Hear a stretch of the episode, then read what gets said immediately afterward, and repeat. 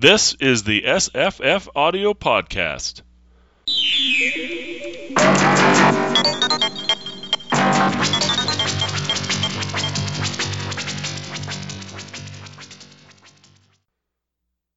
Hi, I'm Jesse. Hi, I'm Paul. Hi, I'm Marissa. I'm Luke. I'm Evan.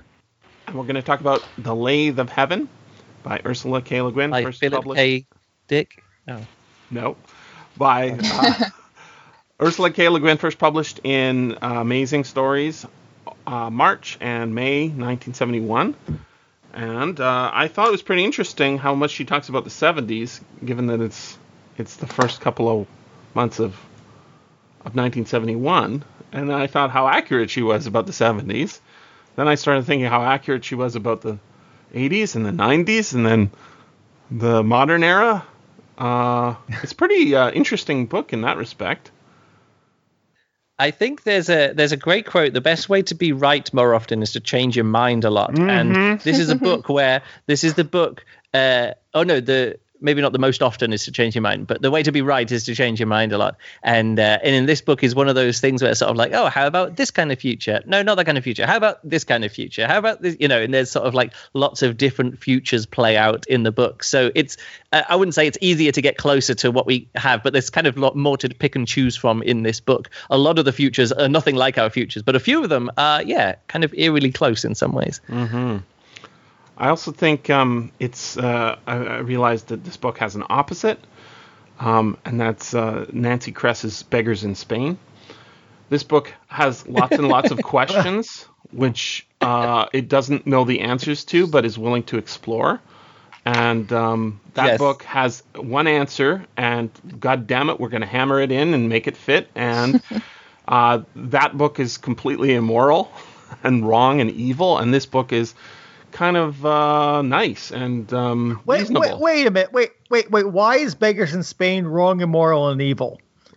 And wait, I haven't read it, so can you tell can you tell me what that one is? It's Hey, just listen, just listen, just listen to the podcast Jesse recorded about that book. Oh no, you can't because it was never released. that's right. Oh, really? When, when did this happen? What's going on here? It's an it's It was in a very evil dream. book. Oh. Yeah, Evan, have you It- read this book? Is it Malthusian? It's I haven't uh, read Beggars in Spain either. so uh, it's interesting because I, I realized it was the opposite because um, this book says uh, some facts about sleep that are true. Um, you know, lack of sleep will kill you. It'll kill you just as surely as lack of water or lack of uh, of um, air or lack of food. But uh, that book says nope, nope. Sleep can be eliminated, uh, and anybody who doesn't have to sleep is is not just superior to other persons, but is superior in a way that makes those other persons um, makes dispensable. Um, Yeah. it's it's a it's a horror show that book, and the Uh, people who the- the- love it but- freak the shit out of me. Oh my yeah, god! it's super Randian uh, superhumans and everyone Yes. else can die and it's all fine. A- Ayn Yeah. Rand's, uh, you know, successor, you know, uh, uh, uh, Rand was a robot, but she kind of knew that. Whereas these people are saying being robots that grind other human beings into into powder is a good thing. Wow. Uh, I, I, I don't think we can attribute the the feelings and thoughts of the of the characters in the Beggar series to the author, given the ver- diversity of the author's work. They are basically slans, to use the Van Vogt term. Yes. Yeah, they feel they fans are feel they are superior. Yeah. Where, where if you read science fiction, you are superior to other people. Well, well, and well, I, the whole I yeah, like understand why someone would go that direction, but it's monstrous, and you you shouldn't go that direction. And I, I, I, I- like that. I start thinking about this book not as a science fiction book at all, and it's reviewed not as a science fiction book, but as a fantasy book, which is pretty interesting given how it hmm. feels when you're reading it. huh. So, Yeah, I, I think it's. If, I, I, well, you can make a case for both. I think. Mhm. I mean, you do have technology here. You, Yep. I mean, Philip Dick does a lot weirder stuff, and he's still called science fiction. Yeah, yeah. So, it shouldn't be though. I mean, it's philosophical. At least there's an attempt at a scientific explanation of how this Sure. um, this But- stuff works. So but there's no it doesn't- science. no Yeah. explanation of how he got this power in the first place. Yeah. it's weird that he dreams the idea that the aliens exist and he creates them, and then later on, he they kind of do they, they help him work it out. I mean, they know the technology, so I'm like, well, did they, you know, did they give him this power? Like, are the aliens just part of his dreams, or do they exist independently of his dreams? There seems to be for me a, a bit of a question there. If they only appear because of his dreams it's a fantasy book but if they um if they uh uh, independent of his dreams and know what's going on with his dreams as as presented in the book you know Well, um it's, it's a fantasy book about a guy dreaming about science fiction, Yeah. which he's Yes. making real. So it's both. Yeah. Yeah. That's right. I, it explicitly does the thing that very few science fiction books do, which is calling out the fact that science fiction exists. Right? It says this is like Yeah. a sci-fi mm-hmm. movie or something. Bro, one of For those ones from the 70s. like Slaughterhouse- She says, in fact, one of those w- ones Yeah. from the 70s, and I'm like, she's thinking Star Wars. Wait, wait, this this is from 1971. but that's how good it, it is. feels like so it feels like a slaughterhouse five in that way where it's Oh, yeah. somebody somebody who is bringing in the tropes of you know uh, pulp science fiction into the real world. In that way it's sort of you know a delusion to help him get over post-traumatic stress. And in this one it's sort of you know whatever's going on in this book. But it's a, it feels very similar to me to uh, to uh, billy pilgrim um, in that he, uh, he he you do the aliens exist and if they do they're going to be stupid aliens or they're going to be space battle aliens or whatever's going to go on there um, and very very much like uh, the uh, slaughterhouse five for me Did anybody happen to watch the uh, 1980 TV adaptation? I did. I did not. I didn't rewatch it. I watched it years ago. I started rewatching it and I, I said, okay, then I got, they- they're sort of doing it and they're sort of not. It's one of those scripts where for no reason they change things and then they continued for no reason changing things. His lease is not a 33 years lease, it's a 10 year lease. Um, and it, it's still good, I think. Uh, what, I- what I saw of it, rewatching it, I think it's still a, a good adaptation. Um, I didn't bother watching the Lathe of Heaven 2002 remake where they dropped I couldn't the, get it. yeah, it's not. I've uh, I've seen it years ago. They drop the the, and then they drop all the philosophical stuff in the plot and make it more action oriented, which doesn't make any sense. Um, because they think that will quote unquote appeal. Yeah, What I found interesting about this remake is that it provides a different interpretation, a different answer to what is happening. uh, you mean the I mean- movie, the '80 movie, The movie. not the, the 80 movie. Yeah, Yeah, the, the yeah the the 80 movie kind of posits that this whole thing is maybe possibly if you look at it his dying dream as he's dying in a nuclear wasteland and that it's all fake. I think that that's interpretable here as well, but it's obviously the- but way the TV less. Yeah, Yeah, the t- the TV movie seems to push that a lot more. The idea that yeah, this is this is everything he's thinking about as he's dying in a in a nuked Portland, which hmm. is apparently looks like Dallas in the. It was apparently filmed in Dallas, so Dallas is sitting in for Portland, which is why we don't see any mountains, which is hilarious. It's like you're in Portland. Where are the bloody mountains? It, it, I mean, it's it's it's like movies that are set that are set in New York, but they film it in like say Vancouver, and you see mountains. Like, no, you can't see right. mountains from New hmm. York. That doesn't work. Yeah. The first time I noticed that was, I think, Rumble in the Bronx, a, a Jackie Chan Right. movie where they're like, "Hey," Yeah. and they go across this bridge, and they have, you know, they film a few exteriors, a lot of like helicopter shots of New York, and then you're like, "What are those forests in the background?" it really is that that clear, that clear. Okay, so here's a question: Who here has been to Portland? I'm raising my hand. No. Once. I I have I have, and Mount Hood is one of those things which uh, I was like. You see it in the distance, and you're like, "Oh shit, what's that mountain?" you know, because it sticks up. I mean, it's not the tallest mountain, but it's so prominent. There's just nothing else in that direction except this massive, massive mountain. And as soon as I, uh, as soon as I read it about Mount Hood in this book, and you know, being in the distance in Portland, I was like, "Oh, right, that mountain." You know, it immediately came back to me like one of the, you know, the, the strongest or one of the most prominent things in in uh, in Portland is a mountain 60 miles away or something like that, but it's just so huge it st- stands out over the city. Yeah, it's it's I- one of I- those giant volcanoes that sort of go up and down the west coast. Uh, yeah. Did did you notice that since this book was written in 1971, it was written before Mount St. Helens erupted? So Yeah, there's, a, there's a mention of the topography and about the about the cone of Mount St. Helens. I thought, wait, wait a minute, that doesn't look like Oh, that anymore. I didn't catch What? that. That's cool. Very early yeah, it's on. mentioned. It's mentioned twice that Ma- Mount Helen, uh, Mount St Helens is exploded. I think in the book, it, in one of them, it's the it's the volcano that goes off before Mount Hood goes off. But uh, uh, but yeah, it is mentioned like twice in this book. I think.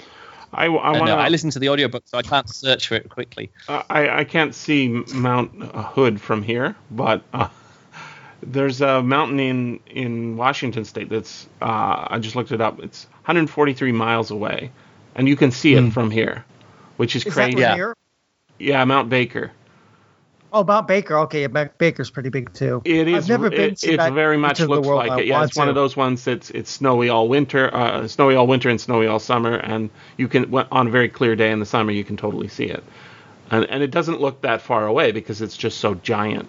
Um, and this I, I like how it looms over the the book, and I think Yeah. uh, uh, like the front half of this book is so good, and I mean there's so many touches later as well that are so good that it that's what makes it feel like the classic that I think it is. But um, I have read some reviews. Um, there's some one of them's even mentioned in the Wikipedia entry. I'm um, saying that the back half of the novel is sort of out of control, um, and obviously that fits with the uh, with the way the story is I, structured. I, I, I, yeah, I think that's a reflection of the story and what's happening as as as George and the Doctor are kind of like battling for control of this power, and so uh, uh, the narrative is going off the rails because the world's going off the yeah. rails. It Yeah. almost has to. yeah, uh, and uh, I think ha- it's needed for the the theme even. I mean, the theme at the end is kind of we just have to kind of work through the chaos of life, Right. and any utopia is stuck in that chaos. I mean, I I think that what what you have here with George and Haber are really two bad utopianists, right? Haber maybe tends more towards the bureaucratic state, you know, Soviet model maybe, central planning, and and or really doesn't seem to really have the imagination. That's why everything comes out wrong. Mm-hmm. Yeah, that is I'm what glad. Haber accuses them of. So they're both bad utopians. I, I don't think this is an anti-utopian novel in that way, but in the end, you get this feeling that you you just kind of have to work through as communities, right? So you got like all, like everything messed up at the end, but life goes on, and there's something in that fact. I'm glad you said that because some of the reviews are sort of like that George is the right, like his version of this, um, his way to like behave with this power is the right way, just to like give up everything and be passive. And I think Ursula K. Le Guin is kind of like pointing at that too, but it's he's not. They're both bad utopian sort of ideals. You can't just like throw up your hands and not consider any consequences or any actions. I want to um, point out that uh, although we've all probably noticed George's last name, um, I think we probably all didn't Oh, yeah. notice as Yeah. well. Which I'm I'm like this is really obvious. His last name is Orr, O R R, but more Yeah. importantly O R. Be like if she named him John If. that would be uh, Yeah. even Yeah. more fitting with science fiction, right? Uh, but that is, of course, what he does, right? Is he says, or it could go this way, or or it could go this way, um, and of course, Haber. It sounds like it could be a last name, a real last name, Lelache. That, yeah, sure, maybe they're kind of unusual, but they're they're real names. Um, but Haber is a verb, and it's a Yeah. Spanish verb It's habit. right? And what I love about it is uh, here's what it says uh, the verb is a tricky one, uh, being that it is different from most verbs. However, it's important to get a handle on it sooner or later. And why? Uh, because it allows you to express the existence of something and is an auxiliary verb, past participle, to form the perfect tense, as in future tense, right? So you combine or who's who's uh, basically wishy-washy. He's designed to be wishy-washy, just wants to have a nice life and not really deal with anything, not hurt anybody. And then you've got this guy who's determined to use this to perfect right? Past perfect, future perfect. It's cute. Yeah. It's a cute little line. And then the, the way Lelache is characterized, um, she says it comes from coward. Um, that's that's one interpretation, but um, there's other other ones for Lelache as well. Um, but I, I love how she's characterized at the beginning. She's like a an insect, Black Widow. Oh, Black Widow Clicking. spider. and yeah, and then she calls herself that, you know. But she also is like the the authors saying, you know, she click clacked around, you know, she's got these snaps on her Here- purse, and here is something which I actually thought I'd misheard something in the book because as it was like, oh, whatever he dreams, he changes reality, and he dreams about this and changes reality, and I was honestly thinking, oh, is everyone just are everyone just insects now? Is everyone just a bug? Like, is Right. it does everyone just look different now? And they literally is a bug, and I it actually took me a while to get around. Oh no, she she just looked like that. She isn't actually a bug because that could have been one of the changes. You know, there's some crazy stuff gets changed around in this book, Everybody's and skin quite a color few of the gray. changes. Yeah, uh, not all of the changes are just explained straight away. It's like, like, and now this has changed. It's a lot of it is sort of like, you know, George Orr just is experiencing something, and then like, you know, a few paragraphs later was like, oh yeah, it never used to be like that. Or another character's like, oh yeah, it didn't used to be that way, did it? Um, and I thought, yeah, now everyone is an insect was part of the book, and it took me a while to work out. Oh no, no, that's just that's just the writing. this characterization, yeah. Yeah, And, and uh, the uh, Haber Haber is the is the name in. I thought it was a play on the German word to, to have. Yeah. Um, well, so it is. It's It's the he- same he wants root, to have- right? Yeah, yeah, yeah. And uh, so or and have, you know, to have something or not have it. That's right. Yeah. It's it's very interesting. What did everyone? What did everyone think about like the genie and like the like the genie problem where like you ask for something and then they play it you know not actually getting what you want but like this the conscious mind is ask for something and the subconscious mind get it always gives it but with a twist with the the monkey's you know paw, uh, right? Monkey's paw. yeah the, Yeah, mon- yeah, monkeys- the, the monkey's paw kind of thing um it's ex- ex- I ju- uh, that's that's all what do people think about that kind of side of the story about like what's asked for and what's actually delivered kind of interested in that It's interesting. Uh, uh, so go for it, Paul. Yeah, because I because I thought that that was a good way to drive the plot. Like George Orr is not a perfect dreamer, so if he dreams something, whether he wants it or Haber wants it, it comes out in a way that it isn't quite what you want. To like, oh, we, we dream world peace because we all are united against the aliens, and we're good. and e- e- even and dreaming, of oh, there won't be any more racial problems, but that then eliminates a whole swath of uh, people, in- including Lelache for a while, and then you, of course you have the whole oh what's all overpopulation. Yes because we have a plague that killed five sixths of humanity. It's it's like you get what you want but it's not quite what you want. It, that, so the question the question that goes back to the question are the aliens external to george or did he create them? Because in the end they do help him come to a come to a sense of peace and solving uh, solving the issue. But is that internally inside of him as character growth, or is that an external uh, aliens ex machina, which is Well, Well, Paul, not that we not we not not that we can make aliens, but isn't this the I'm not really up on my Hegel, but isn't this Hegelian idea that we work out these these ideas in our in our head as a as a group as a, as a people, not as individuals necessarily, but as a society, we work out these things through debate and synthesis, antithesis, or is it thesis, antithesis, thesis, synthesis, thesis, and then things. Then the point is, it gets made real in in reality. It's something that gets made. So you're going to go from ideas to to reality. So in that sense, if something is dreamed, it can come true, and I think that's dreamed That's into ra- yeah point there. bootstrap yeah bootstrap if we, if, we our, if our dreams are horrible, though, you know that we can make that real as well. I, I think this is quite uh, uh, interesting to read this book after after watching the uh, latest latest Avengers movie with Thanos, and they're like, ah, Oh, let's uh, let's uh, solve the uh, solve all the problems of overpopulation. It's like, well, if you've got unlimited power, why not give everyone more food or make more land for people to be on, or more planets for everyone to live on? It's like, nope, kill half of all the people. And you're like, no, no, no, wait, go back. you have unlimited power. You can do literally anything. It's like, nope, kill half the people. You know, it's it's a, a similar Right. kind of problem to that. His name is. I got a Thanos, lot I want to say about population, actually. Okay. um, about I mean, first there's like the context, the historical context of this novel itself, 1971, and I was just doing looking up some stuff. So we got the book 1968, Stand on Zanzibar, which is um, John Brunner, which is a popular novel about overpopulation. Um, 1966, we have Harry Harrison's Make Room, Make Room, which Soylent was Green. filmed into Yep. the movie Soylent Green.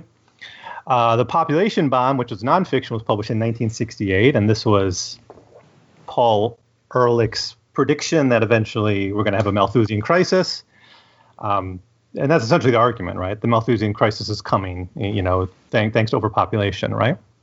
Now, as for uh, Star Trek, I can think of at least two episodes that deal with this. One is The Mark of Gideon.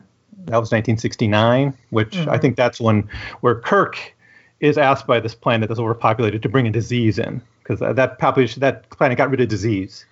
So Kirk's supposed to wipe out that. And then there's the conscience of the king, which is really the Thanos argument, where there was a guy on a planet who killed half the population randomly because there was a food crisis on that planet. Now, sorry to, to go on about this, but uh, Oh, isn't there one more Star Trek episode where they have uh, they have uh, wars, but they're simulated wars? So we dropped uh, bombs on you. Now you have to go into the destructor box, and this is just to keep the population in check after. Uh, or, or maybe it's not for population. I don't think it was population, but it's more a way of just rationalizing war. You're right. That- That's the way. It, I know what that's what you're talking about. Yeah, and Right, then it's having war kill the without the, actual collateral damage, right? Yeah, Environmental but Le damage. Guin is not is she's a bit of a Malthusian too at times. It certainly comes off a bit in this. She just takes for granted overpopulation is going to be its crisis. It's going to make life horrible. Uh, too many people is going to make life horrible. But even in the dispossess, both Urras Urras is, I think, basically overpopulated as I recall. Iran is has a is not as many people live on there, but it's having a Malthusian crisis too. There's starvation and yeah, people are have to die because there's not enough food and this is you know even though it's anarchist it has to make decisions who's going to live who's going to die so i think that's in the backdrop of the history of an, Anarres.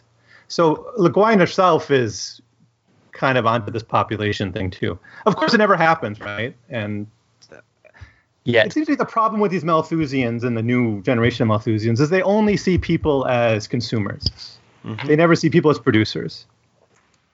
Mm-hmm. And so all the calculus of Malthus is that there's, you know, people just can consume, right? And they don't add any value to societies.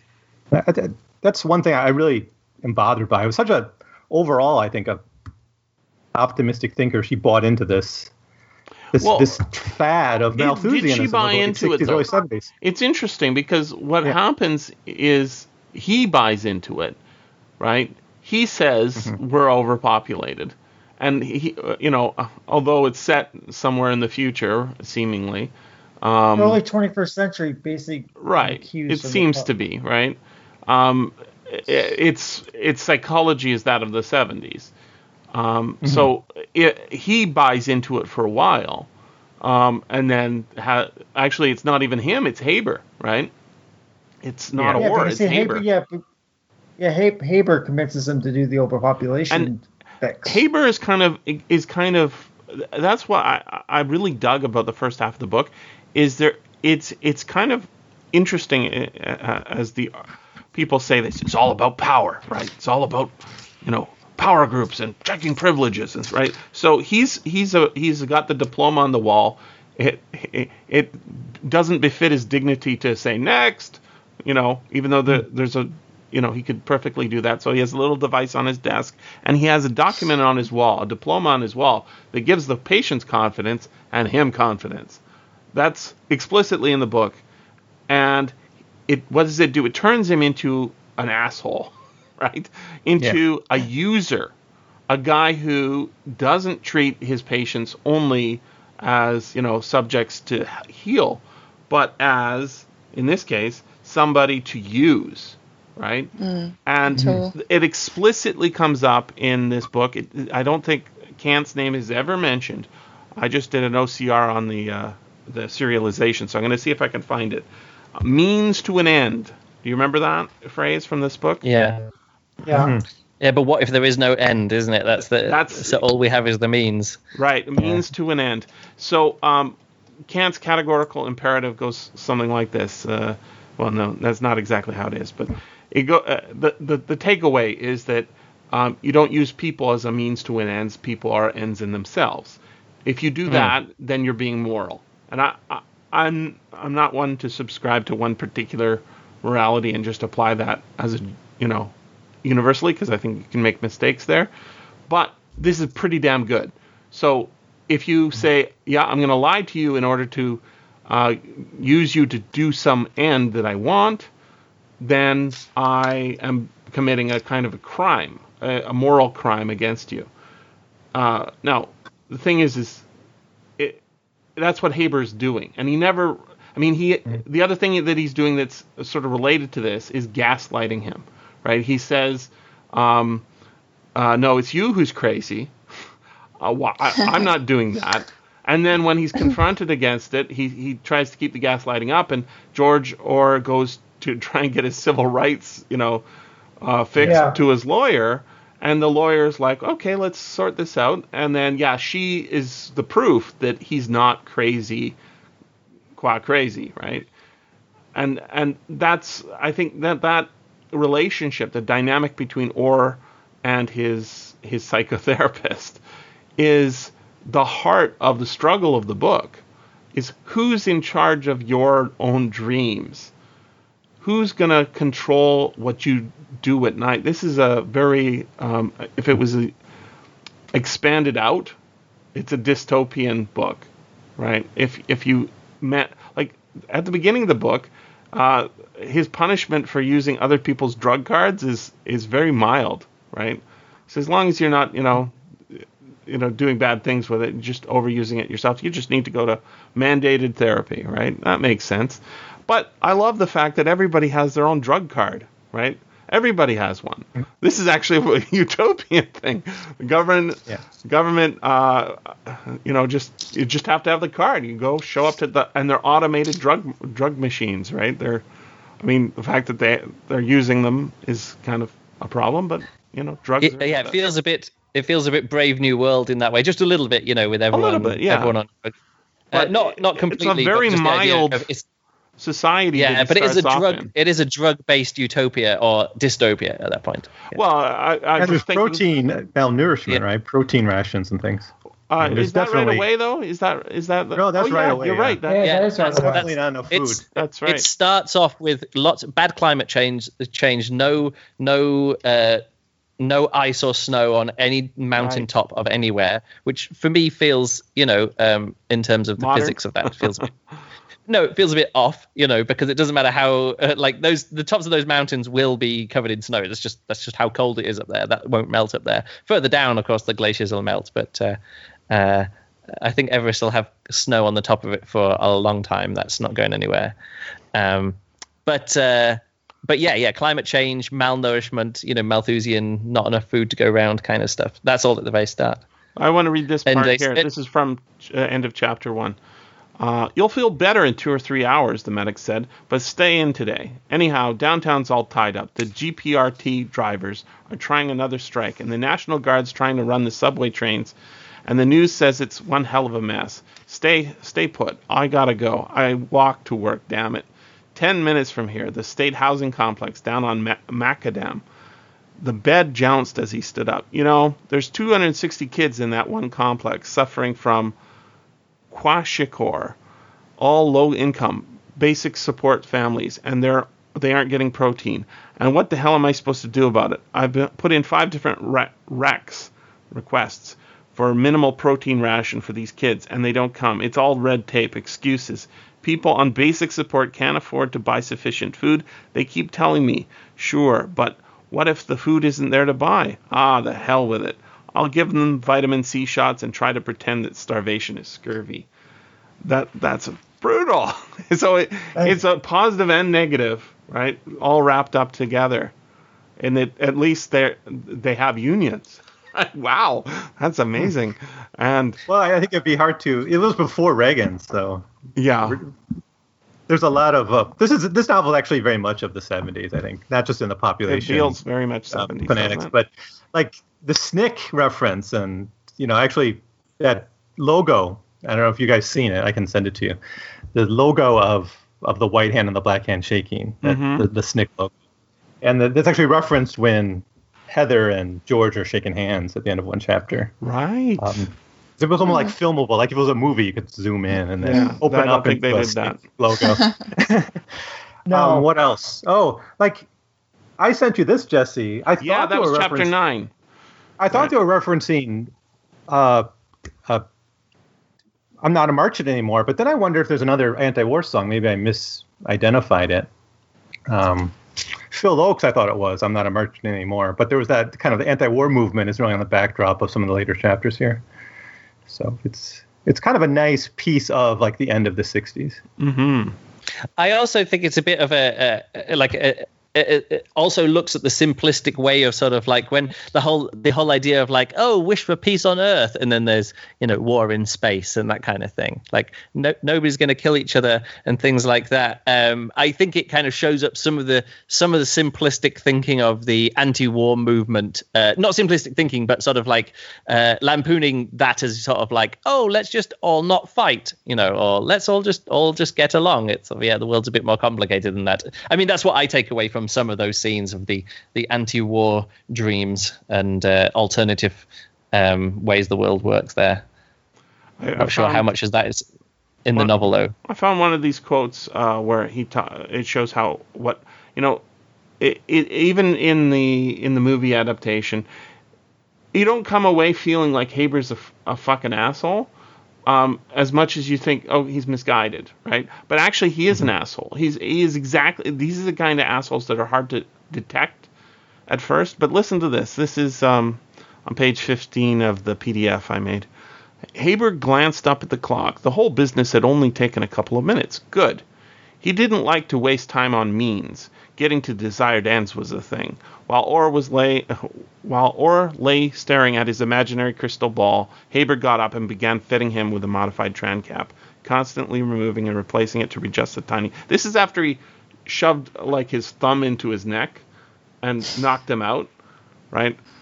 Uh, that is that is yeah he has the consent form but not it's not a consent to do anything right? It's just for the that's the like obviously the abuses of hypnosis or whatever that are in this world that hypnosis is often used as a as a, a device in in any science fiction before the 60s um, you know it, Heinlein uses it a lot to make their soldiers ready for battle or whatever it is. Or you know you learn language in your sleep sort of hypnosis here they've at least put in the consent you know you you have to consent to something that is an invasive thing but that's the only thing he consented to and and his lawyer Lelache is like okay you haven't signed anything else. Now we have we have a possible case here right? He's experimenting on you. And yeah, and when the- she's oh go for it. Oh well, when she's there in the office, like, um, he doesn't look like an asshole because he hides it. But there's that moment where he realizes she has seen uh, what he's really doing, and he has that thought of like, okay, I'll have to get violent now, and like shut her up with violence. But then she kind of rejects the, you know, the second reality, and he's like, okay, that's cool. We can we can just carry on with this fake. But yeah, for a moment, it looks like he's going to either hurt her or Yeah. shut her down some way.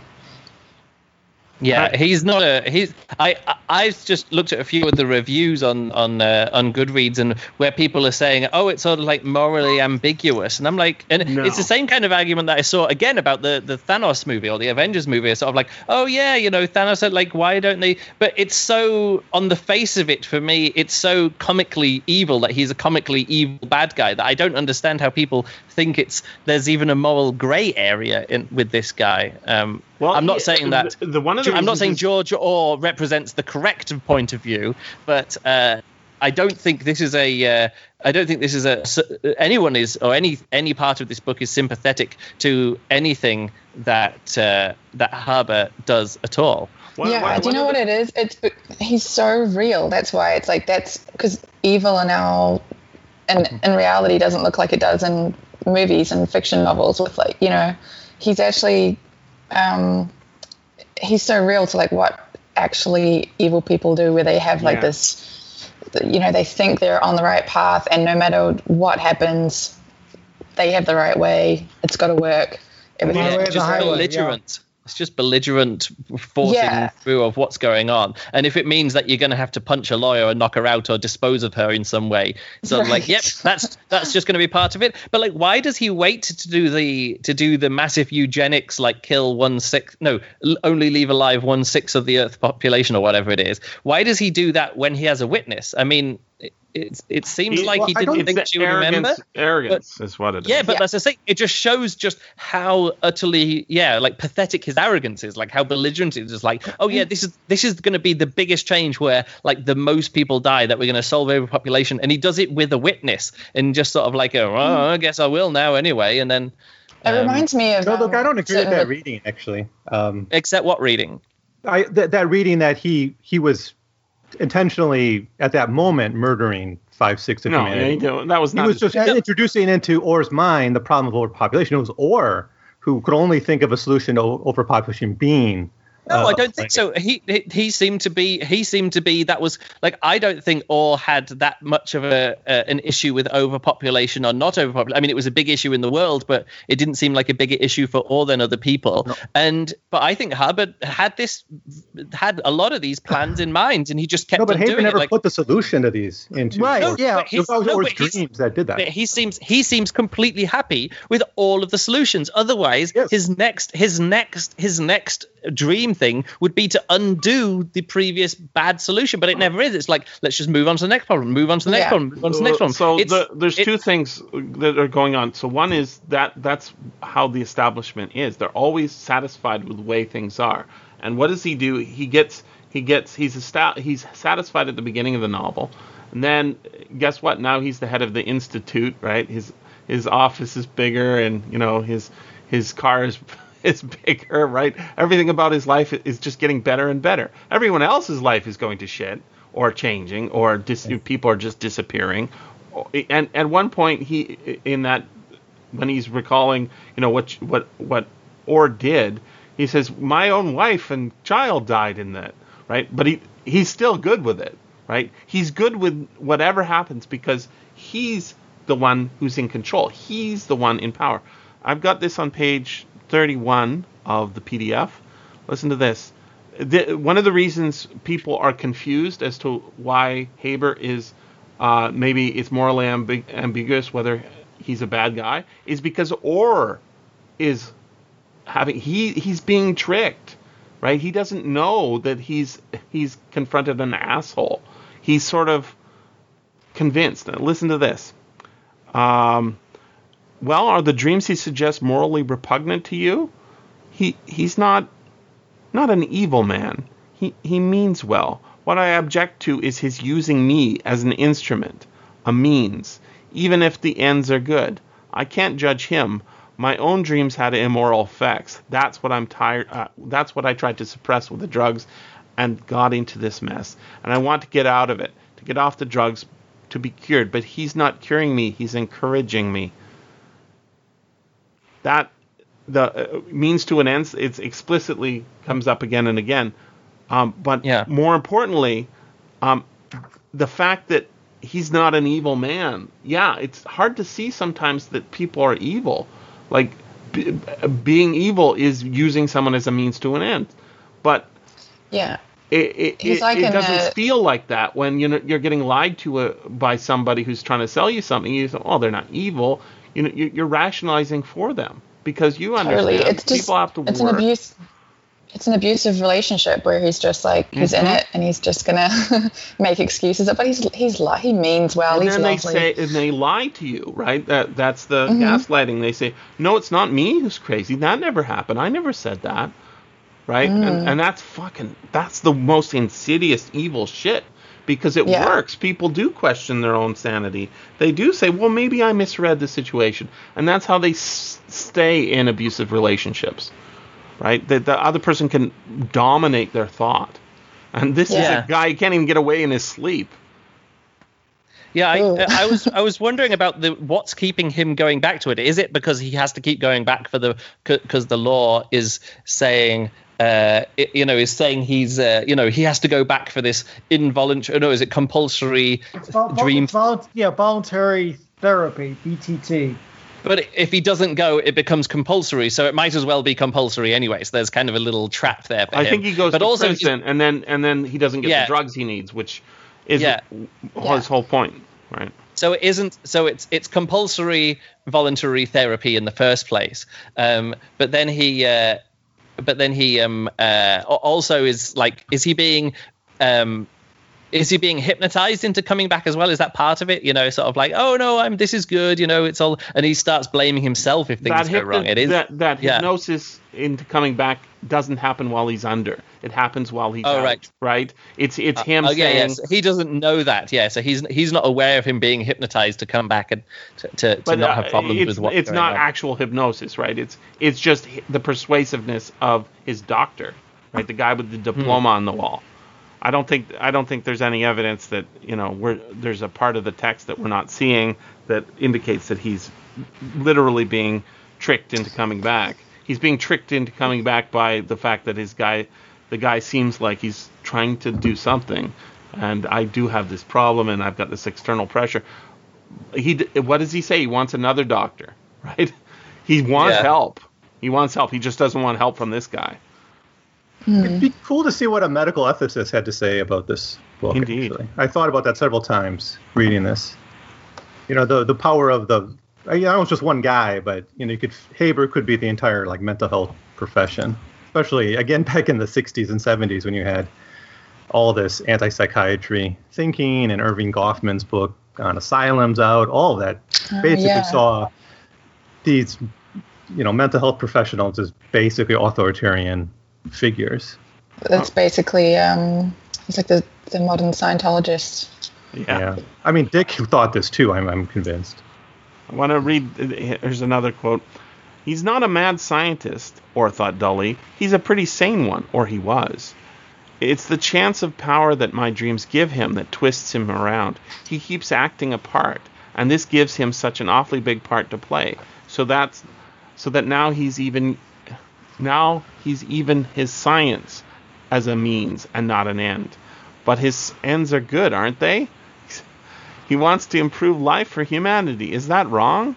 His head was aching again, right? And then he goes uh, uh, to his um, Heather Lelache, who's you know like, no, I I think you have a case, right? This is this is uh, definitely. I mean, he's right. He's right to go to the police. He's right to go to a lawyer. Uh, he he is being abused, and that that's so subtle. The fact that not everybody sees that this is an abusive relationship um, is because it's it it is the subtlety of Le Guin versus the the hammer of uh, Nancy Kress. Oh my God, what a difference! Yeah. So you brought up Philip K. Dick there, and I joked Yeah. that this is uh, Philip. This is definitely the most Philip K. Dick novel um, of Ursula K. Le Guin. I've I've read other novels of her, but like fantasy stories or you know more of her dispossessed Left Hand of Darkness novels. This is the first time I think I've read anything by her which is like so Philip K. Dick. It's sort of out Philip K. Dicking Philip K. Dick. It reminded me a lot of. Is it Ubik where that is a similar kind of re- changing reality? Um, It reminded me of Yeah. uh, Maze of Death with the like vanishing Oh. buildings and mm. the river Yeah, and yeah, stuff. the, yeah, the different worlds. Yeah. but I think it's Ubik where they can like just the the when something changes, it changes all the way through into the past as well. You know, when something Oh, when something yeah. when something is there, it has it has always been there. You know, it's not just it's there now, but it hasn't always been there, but it has always been there. But I, it's a long time ago that I read this, but I was getting a lot of Philip K. Dick vibes off of this book. Isn't that intentional? Did I read that that this was kind of like her, sort of like a tribute to him, or Yeah. Yeah, So yeah. on the yeah, Wikipedia be- because didn't they go to school together? As I recall. Yeah. Yeah, but they never met school. at school. They never met at school. He was a year older. They never met, and she didn't remember him until it came. Like she was like watching an interview or read something about him or something like that. It's like, oh, we were at the same school, and um, she only knows for sure because his his uh, his name was in the yearbook, um, even though it's without a picture or something. But no, they never actually met or did anything at school together. They just happened to be uh, The, uh, at the same school at the same time. I, I'll read the, from the Wikipedia entry here on uh, the Lathe of Heaven. It says in his biography of Dick, Lawrence Sutin described Le Guin as having quote long been a staunch advocate of Phil's talent. According to Sutin, The Lathe of Heaven was by her own acknowledgement marked, marked markedly influenced by Dick's 60s works. And then Philip K. Dick has a quote uh, about this book, which is nice. Uh, one of the best novels and most important to understand the nature of our world is Ursula Le Guin's Lathe of Heaven in which the dream universe is articulated in such a striking and compelling way that I hesitate to add any further explanation to it. It requires, which is, um, I think, we are in danger of breaking the book by taking it apart too much because it is very effective. I think. Mm-hmm. However, um, a, another angle and another author that I thought would be interesting to approach, I will mention in, mo- in a moment what I want to point out is how different it is from Dick. So this feels like a Dick plot, right? In a, a little bit. But here's here's what's missing. There's no humor in this book. Dick is all about the jokes, right? About these funny situations, mm-hmm. these funny little weird like he could have done the the Heather Lelache uh, clicky clickiness. He, he uh, he didn't mention her boobs, which is obviously uh, a, a, major. She should miss. have had an insectoid clicky yes, boobs. And that would have been, boobs, yeah. uh, polished with a sheen of uh, you know, chitinous.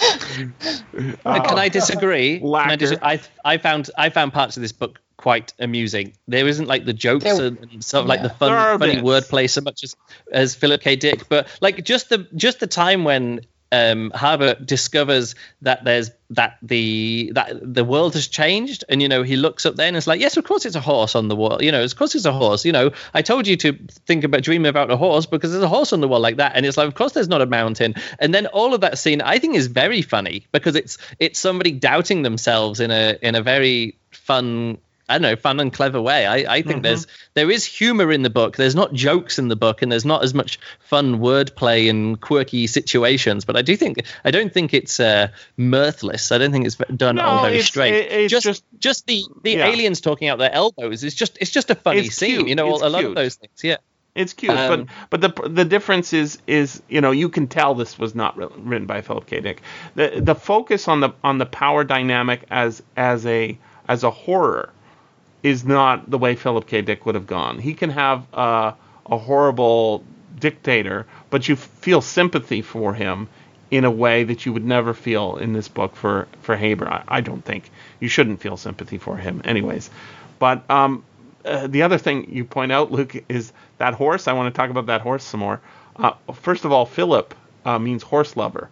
So that's not completely out of the question. And the main character is kind of like PKD. He's taking too many drugs. He's, mm. uh, you know, his relationship with women is off a little bit. But note also at the beginning when we find out about about how George Orr lives his life, he he tries to have casual relationships with women and men, right? The homosexuality that goes on in here, um, and the sort of the the coolness with dope and and uh, it's very advanced. Like 1971 a lot of science fiction is like this. You know, you've got sort of no fear of homosexuality or bisexuality or anything like that. It's it's it's very cool to see a book this old still actually relatively uh, clean in terms of um, you know m- the morality is good yeah, it's not problematic. There's so many books which you read back, like you and you're talking about uh, Heinlein a few weeks ago on mm-hmm. the podcast. You're just like, oh, should we should we read this? Should I give this to somebody to read? And then this one, and this one, you're like, oh yeah, no problem. You know, this is like there there are some there is some wording somewhere. I'm just like, that's a very 70s or 60s or 70s way of talking about that. Sure. Um, mm-hmm. But the the attitude behind it is a, is feels a lot more feels a lot more modern. But the, uh, the fact that the society is is seems cool with it too yeah, like that makes well, it think, feel like a 21st century book, you know. But think about it. Of course, the society is cool with his homosexuality because he created that society. Like that's his. That's his thought. Uh, that's I'm, not sure, I'm not. Sure. I think. I think the nuclear war that kicks off the book, right? Uh, it's not clear that it's a nuclear war that's going on at first, but uh, he says rereading it's like the radiation you know he's coming Yeah. out of it. He's coming out of it. Uh, Obviously, it's set a little bit in the future. So I was assuming that most of the changes that happen are not um, based on his his changing the reality as a whole. He's just sort of undoing problems, um, and then things mutate, right? And I love I love the psychology of the horse and the and the mountain. Um, Mount Hood looms over the whole book, right? And what happens later on is it starts erupting, which is perfect, uh, you know, to go with the psychology, right? Everything's beneath the surface, right? It looms large. That evidence of of explosion happened, evidence of volcanic activity, uh, looms large in in our presence. It's there, right out the window, but only when Haber starts getting upset, like really upset with the way. Uh, oh, sorry, where Orr gets upset with the way Haber's Yeah. treating him, and he, his his solution is not to you know confront him and give him a punch in the face. It's to hide, to run away to his cabin, right? And that's really cool. And then, get this, what's the name of the horse? He says that's a painting of the Triple Crown winner. there was another one on the radio this morning. Yeah, first But time first time in a few It's years. Um, Tammany yeah, Hall. And It's Tam- what? Tammany Hall. Tammany Hall. Now, if you're not Oh, an yeah. American, you're not uh, familiar with American history. What is Tammany Hall? Or Tammany New York City history. Right. Uh, well, this Tammany Hall. It sort of has negatives and positives, mostly negatives, and it's remembered for its negatives. Boss Tweed, who ran Tammany Hall, uh, was a uh, ran a corrupt and efficient political machine based on patronage and graft, aka corruption. Right. So, what does this guy got a horse on his wall? it's a a horse of corruption, right? Hmm. Now, who's creating that horse? Is it is he is is or naming it in his dream and then it goes up on the wall or when the world settles down when he comes out of the dream does it pop into the head of Haber? It's fascinating to think about how if you don't treat it as a, a sort of a simple fantasy book, but treat it as a science fiction like is his brain creating all the backstories for everybody on the whole earth? That'd be pretty fucking weird, right? And then start I always felt that. it- Wow, it's I was go for it. sorry. I, I, it's just when you were saying, is he creating? it, I always thought it felt like he was choosing between different, you know, quantum fu- state futures. I don't know the, That's- the yeah, all the the- sciencey kind of thing. It feels like he's picking a timeline rather than creating a timeline from from scratch. But I know he's picking sense, some wi- wildly improbable timelines. Um, yeah, he or he's changing but, their uh, dimension. He's switching yeah. dimensions, right? s- switching to somewhere else. I know it's it's it's difficult to for me. It's difficult to to know it to, to explain it exactly. But yeah, I don't feel like he's he's creating these futures and filling everything in. He's he's picking a timeline. I don't know. That's I don't know. It's just how it felt for me. It, it also Isn't felt that though what- like oh, go for it. Haber, isn't that what how Haber um, explained it? Yes, that is how Haber explains it. He he Yes, Right. says But what does he know? That's what I'm saying. The- the Yeah. aliens exactly, exactly. It feels almost as if I was wondering that. he's he's he's confabulating it as he's saying it. You know, when Hmm. Haber says it's I mean, this is what we do all the time anyways, and that that's why this is so interesting. This is a book about dream, which is a fucking mysterious thing. I mean, I had dreams last night about doing this podcast. And now it's happening. It's not going exactly as I thought. There's less Lego involved, but you know, than what was in the dream but uh, you know, I was explaining things, and then and then things go differently. The, the, the amazing thing about Dream is it's absolutely necessary, and it's Yeah. completely mysterious, and it's also completely unnecessary, seemingly, because why do we not remember it? But you, know, we've all had, I'm sure, we've all had the feeling where you wake up in the morning, and you say, "Now, was that a dream, or did I? Is that real?" And then it takes For a sure. minute. Or those those ones where you're really you just feel angry at someone all day because you had a dream about Sure. having an argument with them or something. yeah, and it stresses you. Wake up stressed out, right? And you wake Yeah. up on the wrong side of the bed.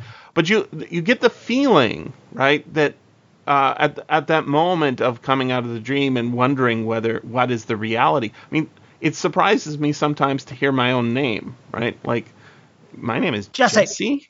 Jesse?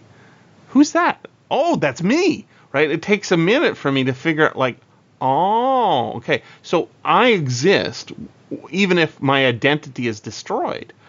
And and that coming out of the reality and say what really happened was is this memory I have from the dream and then and we see that when when Haber is sort of explaining away the painting on his wall, he has this sense that he doesn't fully share that that is not normal, right? That it used to be a view of Mount Hood.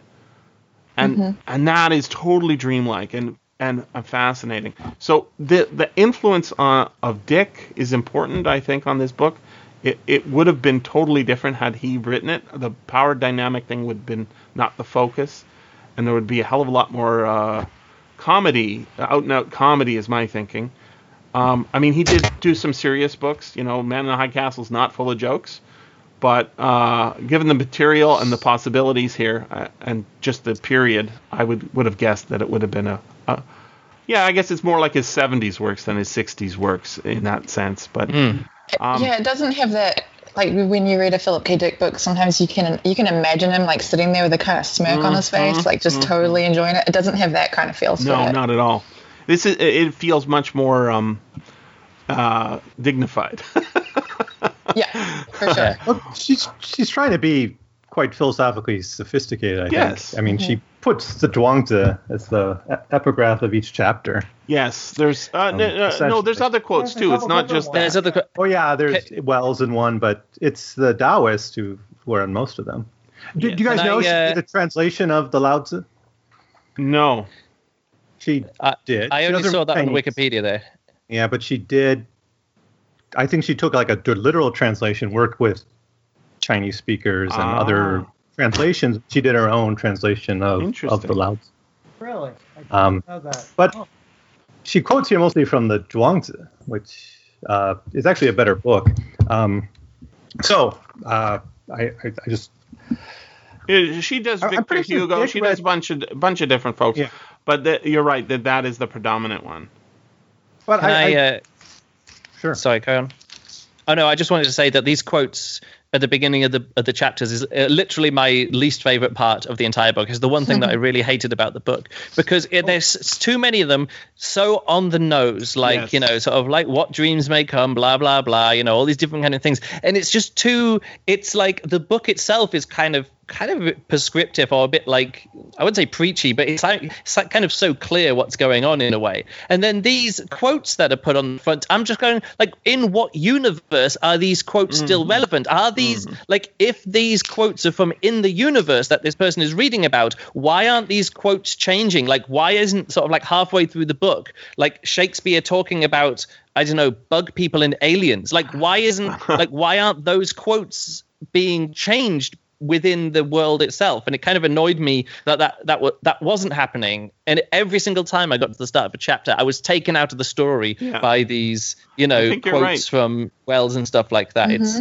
wasn't I it really there wasn't was good a- for me i really But- didn't enjoy wasn't it there a those PK quotes are not in universe.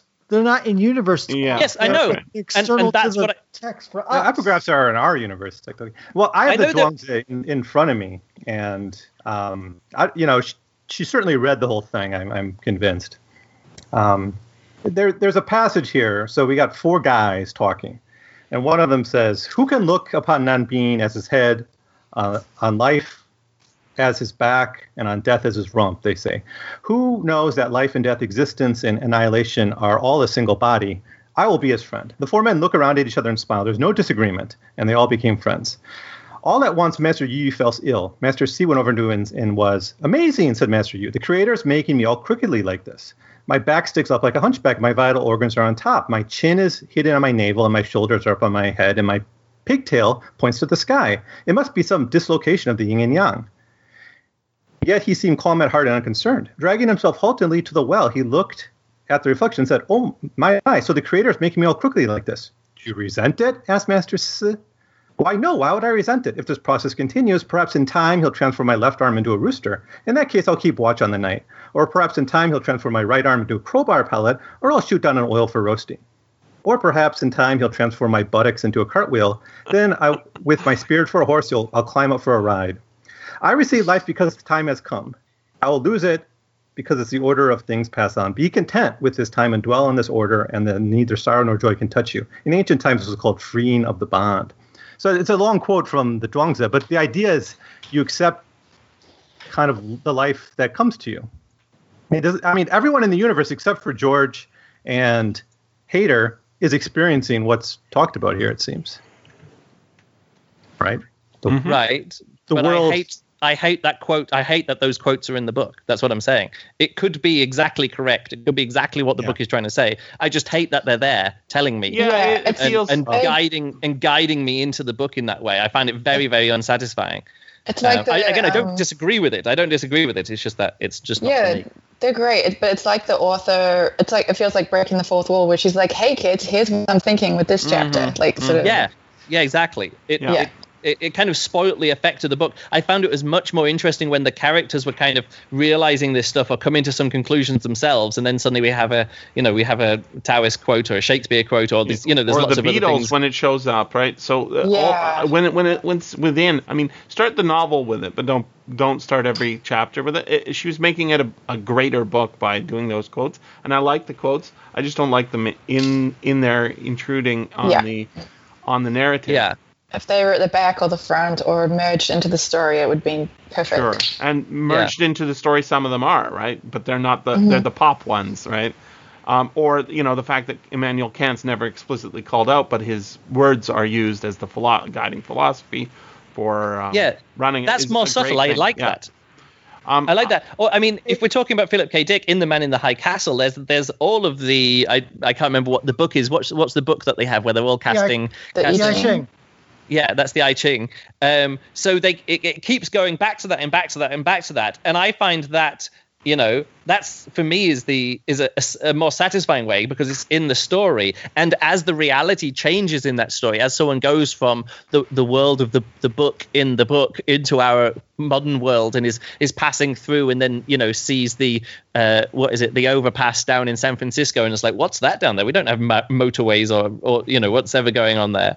Um all of that because it's within the book it feels like the characters are, are learning from those quotes within the book or learning from that stuff within the book whereas here yeah it just seems like slapped on top like I, I didn't yeah, Yeah, breaking the you're fourth wall me- is the best way Yeah, you're making me think of how cool it would be if some of those quotes and stuff had been in the story, but Mm-hmm. were warping and changing, like you know, from well-known quotes to something like just totally absurd as well. And I, Yeah, that's I what I said. If if those quotes at the beginning of each chapter had been at, at the beginning of each chapter, not within the story, but had been changing along with the realities in the mm-hmm. book as well, that that's what I'd have really liked. You know. Yeah, like I wouldn't have recognized all of them, but if they were like really well-known ones that were just getting absurd, that would have been great. Well, the easy way of do, showing that would have been with the Beatles. Like, here's the Beatles song, "Get By with a Little Help from My Friends," and here's another one, you Yeah. know, uh, "Hey Jude," and so here's cool. another one, uh, and then have like four or five, like uh, uh, like three or four albums which the uh, the Beatles never never recorded, and just like Yeah. list those off as well. You know, like their six, 1962 album, you know, Shotgun. Uh, funeral or something like that, and you're like, See, and then you're like, uh, oh right, so this is this is di- this is a different way. Ursula should have hired us as editors. Well, I don't know. Again, it's only it, it was only at the start of each chapter. That's that was like my main that was my big only big complaint about the book. And it, because it's not within the story, I could kind of forget it. But I again, I, I think it was it definitely diminished the book quite a lot. My enjoyment of the book quite a lot. I because wanna every ask single, every single chapter I was taken out of it. Paul, I want to ask if you remember. I I think Marissa, you might know too. I don't think you were with us, Evan. Wasn't there a Philip K. Dick novel that did that? That, that had quotes at the beginnings of every chapter, and then they were all oh, twisted. yeah. They were I like feel like there was. they were like That's mostly right, Death. and then That wait a sounds second, no, that's not right. And, and it's do you know which one it was, Evan? I'm trying to remember. I don't think I recall. So many it. Dick novels. character list that's all messed up at the beginning. Oh yeah. Oh, oh, PKD, he's so funny. Um, all right. There While is, you there guys- is a book that I read once by uh, by Brandon Sanderson, and he does a thing where there's all these quotes, and they're in universe quotes at the start of the book, and then as you go on, you realize that they're all untrue, and you've been you've been thinking, oh yeah, this is the history, this is the history, and you're like, oh no, that was propaganda history. That's not actually what happened at all. So Yeah, I do I, I do like I do like playing with the opening quotes, and I just felt it was like a missed Mhm. opportunity here. It's Um, Upik. Ubik. Oh, is okay. it? Oh, No, it but is Ubek. That- That's right. That's what I was saying. That that's the one that I was trying to think Right. of, like with the different, you It know, uh, the Ubik. the world's changing stuff. But All that right, was all so- like pop culture uh, schlock, right? Like Yeah, advertisements, advertisements re- and yeah, changed. That's right. use use. I don't know, I, I'm okay with Le, Le Guin kind of praising her, kind of like someone she really likes, or some writer she really likes. In this sense, I it It, it's But- but possible. such a- obvious. For such a silly book, Uh, well, not a silly book, are but such a light. book? Oh, sorry. I mean, I think the Taoists are in the book, even though they're not referenced. I mean, these guys, these none of these characters are going to be reading Right. the Taoist in text, and it's not their style, right? Just think. George- just think about how Reed. well integrated it is in Man in the High Castle, though. Right. When when yeah, it influences awesome, the characters. Yeah, I. That- this Yeah, is that- influencing the readers and uh, and not in a way that it's more like look at uh, look at all these great quotes I found. You know, like I was thinking how hard it was to get all those quotes lined up. You know, you have to get all these chapters. Every chapter has to have a quote. And in in the 70s, with no internet, um, you just have to be one of those weird book people who has a book of quotations or, you know, a, a book of, uh, you know, that particular person, and or you have your own commonplace book where you write down all these things. Today, you can just type it in, you know, dream quotes. It all comes up, no problem.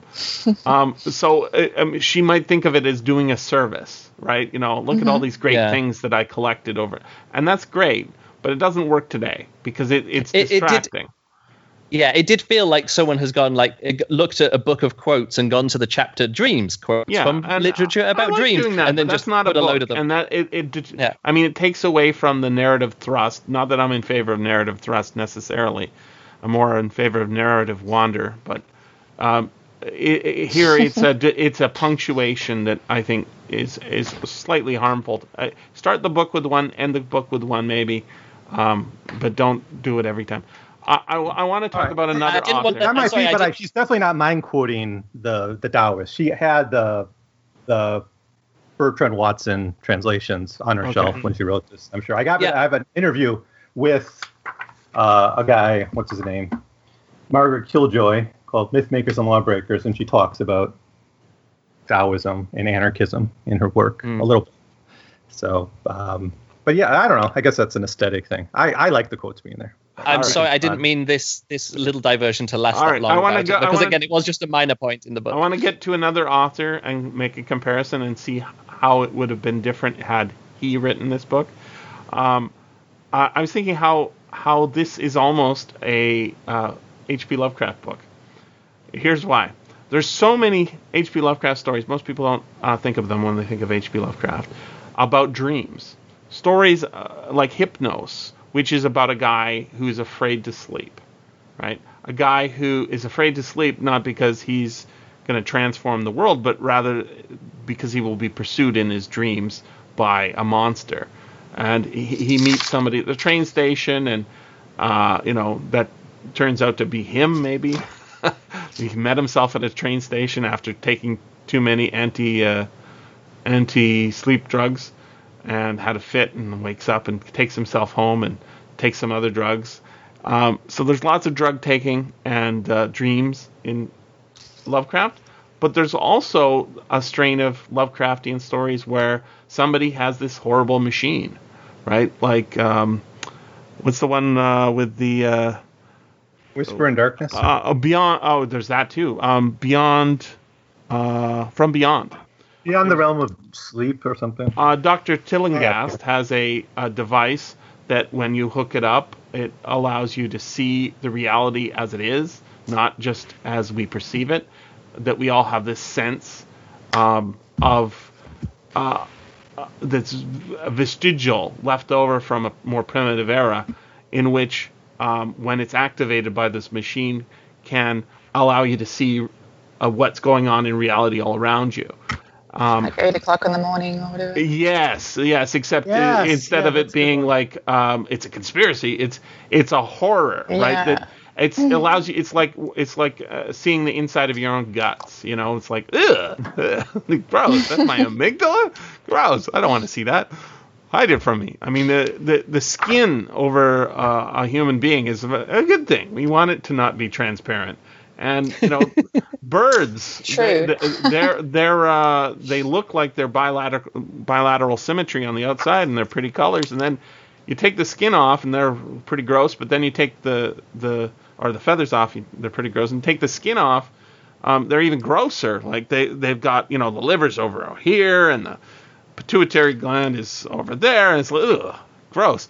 So this um, idea of of a sort of a or even uh, Herbert West, right? Sort of he's he's experimenting. Reanimator, yeah. Yeah, in a kind of a uh, uncaring way, and then there's this this lesser figure that always shows up in H.P. Lovecraft stories, uh, even like in the Statement of Randolph Carter. There's this figure who who is passive, who is more like he is the one witnessing the dream rather than uh, he is the dreamer himself. And then there's this He's the dominant jellyfish. character. Yes, there's this dominant character who uh, makes makes the narrator pursue things he you know through more through reluctant fa- fascination than through actual inclination. That if if that if this story was written by Lovecraft, it would be a completely different kind of story. But I just note how the power of dreams is heavily influential on on Lovecraft's thinking. I mean, most of his stories start from a dream, right? They, they some of them are explicitly just dreams written down, and then you know he might tack on an ending later, but it just feels completely different. And and and in thinking about that, it made me think about what's really missing from this book, which is sort of a completely unacknowledged idea that you can actually control your dreams. Lucid dreaming is a real thing. Now, mm-hmm. when you do lucid dream, you are not in 1000% control of everything, but you are in much more control than if you're just suggested. I mean, I, I do all the time. I, I have a dream, wake up, uh, you know, have to pee, go pee, go back to bed, and I continue the dream. Happens to me. Happened to me last night. Very. That- but I can, I've done that many times. I it's very can do that. nice, If I- right? it's enjoyable. You're if I enjoying your dream. Go back. yeah, I just it. go back to sleep and I'm like, okay, let's carry on that dream, and I Yeah. and I do. It's it's like watching two episodes of a TV series over a space of days, right? You know, you can do it. um, One of one of the craziest lucid dreams I had was when I was uh, I I was thinking I was in a knife fight and someone threw a knife at me and it stuck into my neck. And normally that would wake me up straight away and because it was super violent and stuff. And I was like but just before then I'd worked out that it was a dream. And at that point I was like oh no no I don't need I don't need to wake up. So I took the knife out of my neck and, and threw it back and then just carried on dreaming or something like that. And then the dream went off in a totally different direction. But it was one of those most memorable times of lucid dreaming where I'm like oh no this is a dream I don't have to Little- worry about it Little I don't have moment of control. yeah, a little moment of control. That's like I don't need to wake up because this is a dream. I'll just take the knife out of my neck. All right, now let's carry on again. And it was one of those weird things. I woke up in the morning going, did was did I just dream dreaming that, or was I actually, you know, did I actually really think about it? But uh, yeah, Yeah, I, I think Crazy. that's where I found George Orr a little bit frustrating, like with that whole go with the flow thing. Like he didn't really try to even like considering the consequences of just Mm. letting his dreams flow. I was like, dude, Yeah. a little more, a little like yeah, he could have tried to train himself and been working on it a little bit before he got caught with the drugs. I mean, so wishy-washy. Oh, I don't want to do this anymore. It, it, it I mean, for, uh, a lot of the book, I didn't like Orr because he just felt like like I don't want to stop doing. And then he falls under under Haber's sway, who, and then he gets upset about that. So he Yeah, and I don't mind like spineless characters. Like I'm totally fine with reading those kind of like weak uh, men. Like a, you know, it's kind of funny to read that sometimes. But he was, he was he was too like- average. Yeah, he was like super frustrating. There's, I have there's a movie Idiocracy, uh, the movie Idiocracy, where they say, "Oh, we're we're picking out the most average. You fall in the middle of like every single test. You're the most average person, and we're going to send you to the future or whatever happens in that one." But it feels very much. They even say at one point, like, "Oh, we did all these tests on you, and you're exactly average." And I was like, I have "Is that, quote because- here. Yeah, is I was thinking, is that because he was his he'd changed the world to fit around him perfectly? That now, like he was Ah. like, did he did he make himself the most average man in the world, or is he a boring character, or did I find he wasn't an interesting character because he was written as the most average person, and I couldn't quite work out which way round, like which way is the causation in that within the within the book. Go, Jesse. Listen, listen to this. personality inventories, IQ, Rorschach, and so on. Then I gave you that TAT, T-A-T, and some simulated encounter situations about your third session here. Remember? Uh, and I'm like, no. Yeah, That's- exactly. That's, That's what I'm saying. that's Did- him. Did uh, this? gaslighting, right? Ever wonder how you did did on him? Haber's face, No. gray, framed by curly black hair and beard, appeared suddenly above the pulled out chassis of the Augmentor. His eyes, as he gazed at it, or reflected the light of the wall-sized window. Okay, I screwed that up. I I guess so, Orr said, although he never actually gave it any thought. I believe it is time for you to know that within the frame of reference of those standardized but extremely subtle and useful tests, you are so sane as to be an anomaly. Of course, I'm using the lay word sane, which has no precise objective meaning. In quantifiable terms, you're median. Your extraversion introversion score, for instance, was 49.1. That is, you're more introverted than extroverted by 0.9 of a degree. That's not unusual. What is, is the emergence of the same damn pattern everywhere, right across the board. If you put them all onto a same graph, you'd sit smack in the middle at 50. Dominance, for example, I think you were 48.8 on that. Neither dominant nor submissive. Independent, dependence, same thing. Creative, destructive. On the Ramirez scale, same thing. Both neither. Either or. That's O-R. Um, how where does he end up? Do you think, or on that scale, on the creative destruction scale? Where do you think Le Guin puts him? I think she's trying to put the him in the middle. And I, I think that I would say by the end of the novel, she seems to be putting him on the creative side of things. She's he's called an artist by Yeah. Heather. I, well, Right, yeah, right, because because he's like a little things. craftsman at the end. Well, before he- remember how he starts off, right? He's a draftsman, right? And then he ends up as a as the A designer, creator of yeah. worlds, right? It's it's it's cute. It's cute. but I, I think this is this is a better uh, solution. I think to the whole utopia. It's not the dictatorial, top-down, bureaucratic uh, approach of Haber. It's not the kind of just let it go. It's actually grabbing the world by our hands. I, I think it's a celebration of like human agency and and creativity Yeah. to solve problems. And that that's so I, I think it's and I actually think that's where the Taoists seem to end up too. Not just total passivity. I want to read the No, I do think there's a change in Orr's character. Oh. I think he comes out not just the strict down the middle. No, no, but, but yeah, not full, he's he's not destructive at all at the end. It seems he's yeah, and, and he's comes he's from a he, different. There's a character he- growth. he has grown because I mean, consider his uh, re- reactions at the end when she comes into the shop, and he, I mean, the or at the beginning of the novel would just let her walk out and not said anything. Mm-hmm. So he's actually been changed by the whole experience. Uh, have any of you ever read um, Murray Leinster's Sidewise in Time? Mm-hmm. No. I Um, don't think so. Okay, so it's so it's so so it's a story back 1938, I think, where basically parts of the wo- parts of the world get replaced by parts from other continuum. It just like happens randomly. The first People have to alternate history story. Yeah. Right. Yeah, it's the first alternate history story, but at the end, there are things have gone back to normal, but not quite. There's still pieces left over. They mentioned the passenger pigeon is back because there happened to be a million of them in the one spot. They got swapped out, and so the world's kind of a crazy quilt that they have to get along with. And that reminded me of the end of this novel, where they've gone through all that craziness and things are incomplete, and there's half done bridges and stuff. It kind of reminded me of that story. That's hmm. like, okay, we're not going to get the utopia or dystopia, and the world's kind of all screwy, and but we're going to live with what the pieces of what we have left and go forward.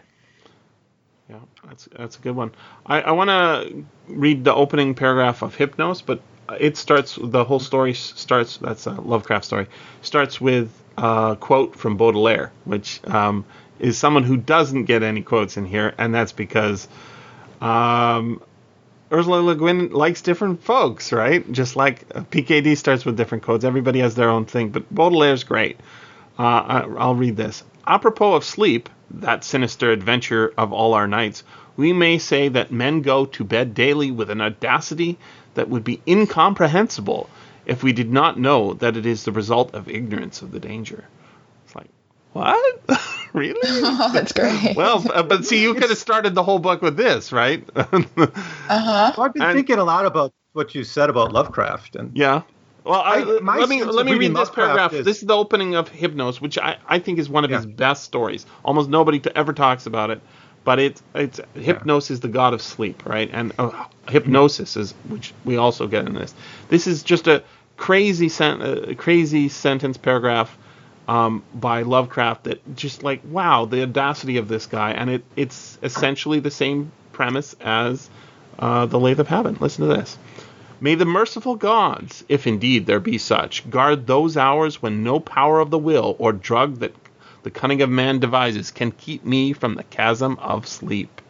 Death is merciful, for there is no return therefrom. But with him who has come back out of the nethermost chambers of night, haggard and knowing, peace rests nevermore. Fool that I was to plunge in with such unsanctioned fren- frenzy into mysteries no man was meant to penetrate. Fool or god that he was, my only friend, who led me and went before me, and who in the end passed into terrors which may yet be mine. Now, now I want to point out Yeah. that besides that being a great quote, is that we get that line later on in this book as well with um, we are gods, right? Um, we are the creators of our own reality. That shows up somewhere in the last last half of this book. Sorry, um, Evan, you were going to talk about. oh Lovecraft. yeah, I just I didn't realize you'd ever read the quote. That was the the Baudelaire quote you first read. Baudelaire. Um, yeah, but both say sinister adventure of our nights and dreams are bad. I mean, that's that's what I get out of this. Um, I mean, there's more, but I mean, Lovecraft's whole view of knowledge, not whether they come by dreams or or a search or an exploration, it's bad, right? And the dr- dreams are terrifying for Lovecraft because they actually do reveal truth Yes. And they tell, teach us things that we shouldn't know about ourselves or our universe. And it's it's the same narrative whether you're digging into your family history, like in Rats on the Wall, Right. or if you're digging, you go into the Antarctica or you're going to Australia and digging up things you shouldn't dig up. And he's got this terror about any knowledge about anything, right? Like it's, Knowledge it's is kind of terrible, weird. right? It's almost The animals are happy. They I, don't I've never know. seen any other writer so obsessed with closing the door. In fact, the case of Charles Dexter Ward, the hero of that story is a hero because he abolishes the past. He burns all the documents. He lies about the past. He creates an entire new fiction, and that makes him a hero. Uh, Thomas Ligotti apparently is like that as well. Oh, Uh, you know, like I I mean, uh, and he's right. I mean, th- there is a sort of comfort in not knowing that you're going to die. There's a comfort in not in thinking that you're the center of the universe, and I think that's why Lovecraft's so much on the upswing is because he's he was an early pioneer in a kind of horror that people don't want to know about, which is you know science is true. And the evidence of of science coming out is really you know it's shakes us profoundly, and there's a mm-hmm. comfort in not knowing, right? The ch- the childhood sort of uh, knowledge that you know you're secure in your mother's arms is gone after a certain point. you think deeply, and and if your character is kind of uh, melancholy, it can be destructive. This but I want to compare this to Le, Le Guin. Uh, Shevek is coming. What's what's he searching for? The gen, some kind of general theory of knowledge, general theory of the universe in the dispossessed. Mm, I, it's been too long since I read it.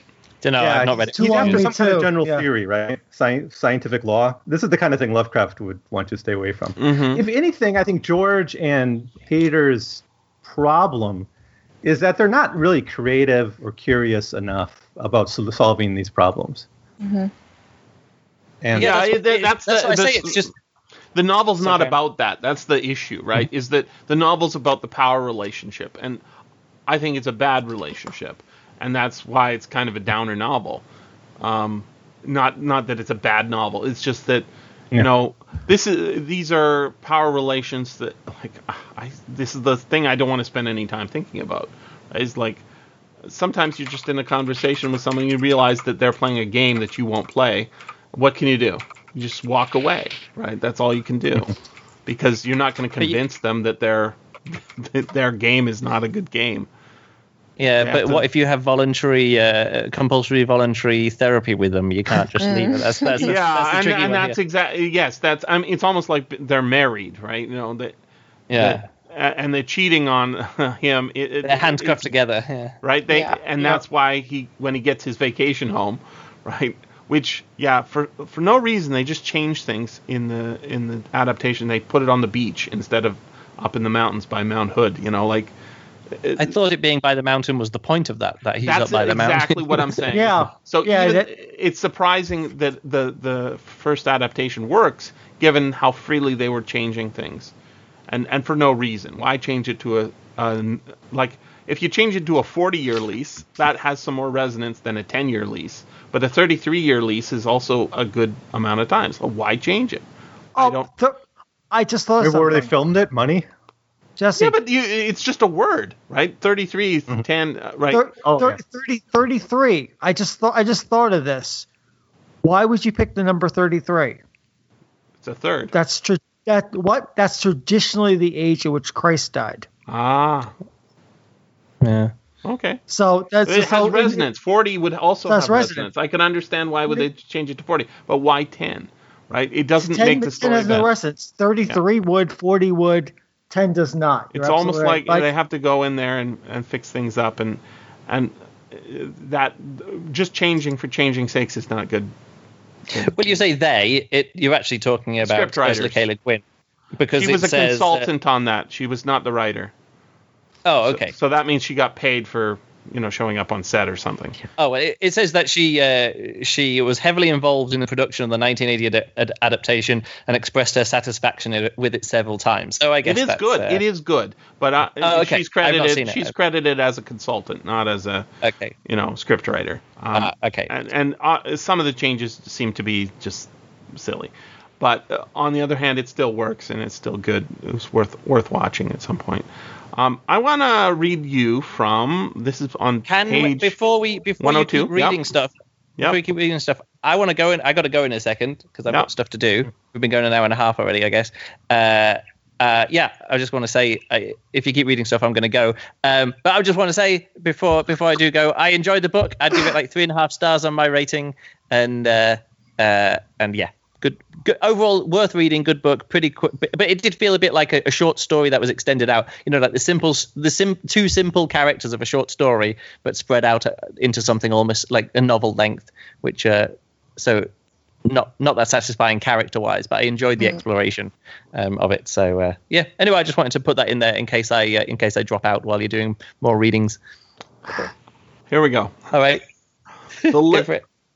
The lips within the curly beard parted in a straining, staring smile, a grin of ecstasy that made Orr turn away, as if he had seen something never meant to be seen, both terrifying and pathetic. Then this world will be like heaven, and the men will be like gods. We already are, Orr said, but the other paid no heed. Hmm. Where, Um, which part of the book is that? Is that That's page 47 the on the PDF. Ah, it's early. wow. Oh, okay. Yeah, one oh no, sorry, that's the second half. Uh, page 102 of the PDF, page 47 of the second part of the serial. And that I just remembered that. uh, Then the next part is uh, volcanoes emit fire, Orr murmured, "What? May I go now? Tomorrow at five. And then he runs away. Right? he's like, he's, and I think that that's fascinating. Right? He says the world will be like heaven, and the men will be like gods. That's that's Haber. Um, but out of context, you know it's him just because he's got the beard, right? And he's got the smile, and it's a fake smile, and it's a sort of a greedy smile, and then Orr quietly, we are already. Wow. Yeah. Yeah, and it's i- is it we or is it him? No, it's not him. It's we. We are already. We, We. can already do this. I I think that that's why it's a good book. Is that Le Guin is very good at not telling us stuff, but indicating the direction. Um, and those quotes, uh, although they're good, they are too too much like signs on the road, signposts on the road. too too much on the nose. Yeah, I mean, uh, set us off, but don't don't keep course correcting is what I would say. Um, Um, and Maybe- and, maybe- and that's that's why I love Philip K. Dick. Is he never gives us what it, what we want, right? When you start reading Man in the High Castle, you think, okay, that book's going to be our world, and it's not. He always has to twist it away devilishly. Like he's always going to not give you what you want, and that you following him rather than you leading is kind of what I think is not quite as missing. It's kind of missing from this back half of the book. It, it- the first half, the setup's so good, um, and there are many good points in this in the back half of the book. But I agree with um, Lester Del Rey, and and it feels like it was built in the construction. You know, th- this book was was designed while it was being written, and I understand that some people it works great that way. But Some some people write that way. Yeah. it almost. I mean, I, it's funny. I've got on my shelf a lot of Le Guin books, including like four copies of the of um, the Left Hand of Darkness for some reason, and I have no copies why, of this. Jesse? Why? I don't know. It just just uh, you know uh, when I go to the used bookstore, that's what shows up, and I don't know if that means that everybody's keeping their their copy of the Lathe of Heaven, um, or it just isn't. I mean, when you think of Le Guin, what's the first book you think of? It's not this one, and it's almost it's like a step below greatness is is kind of the issue. I think it's maybe third or fourth on the list if if people think of Le Guin. It's not. Yeah, I didn't one. feel like it. It doesn't like take you on a, a journey. It it feels quite um, sort of playful and and like the author is quite sort of visible. Like here's the ideas I'm playing with. Like Mm-hmm. I didn't get totally lost in this. Like And I, like I know of that, Darkness. I know that this is also one of the first books um, that sort of recurs again into later in the 70s and in, in the early 80s, where you've got uh, psychiatry as sort of the main science of the book uh, in the science fiction. So, uh, Poole, Um, was it Poul Anderson? No, Frederick Pohl. Frederick Pohl Gateway.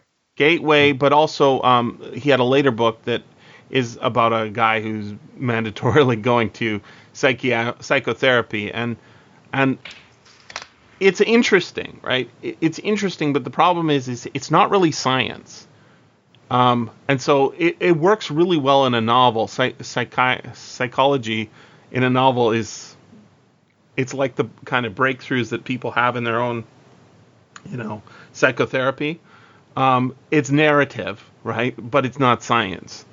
It's uh, even a lot less science than economics is, and economics is the dismal science, right? It, it's just so um, it, it it works narratively, and that's the attraction. And she even uh, acknowledges sort of the uh, in Haber's description of how how primitive psychotherapy worked in the 70s, right? The laying on the couch and the the the legacy of Freud. Yeah, Um, but now he we've got these yeah. machines, right? Well, we still have the couch. And, and yeah, and how's it go in um, in Frederick Pohl's Gateway? Is the the psychotherapist is a ro- robot, an AI?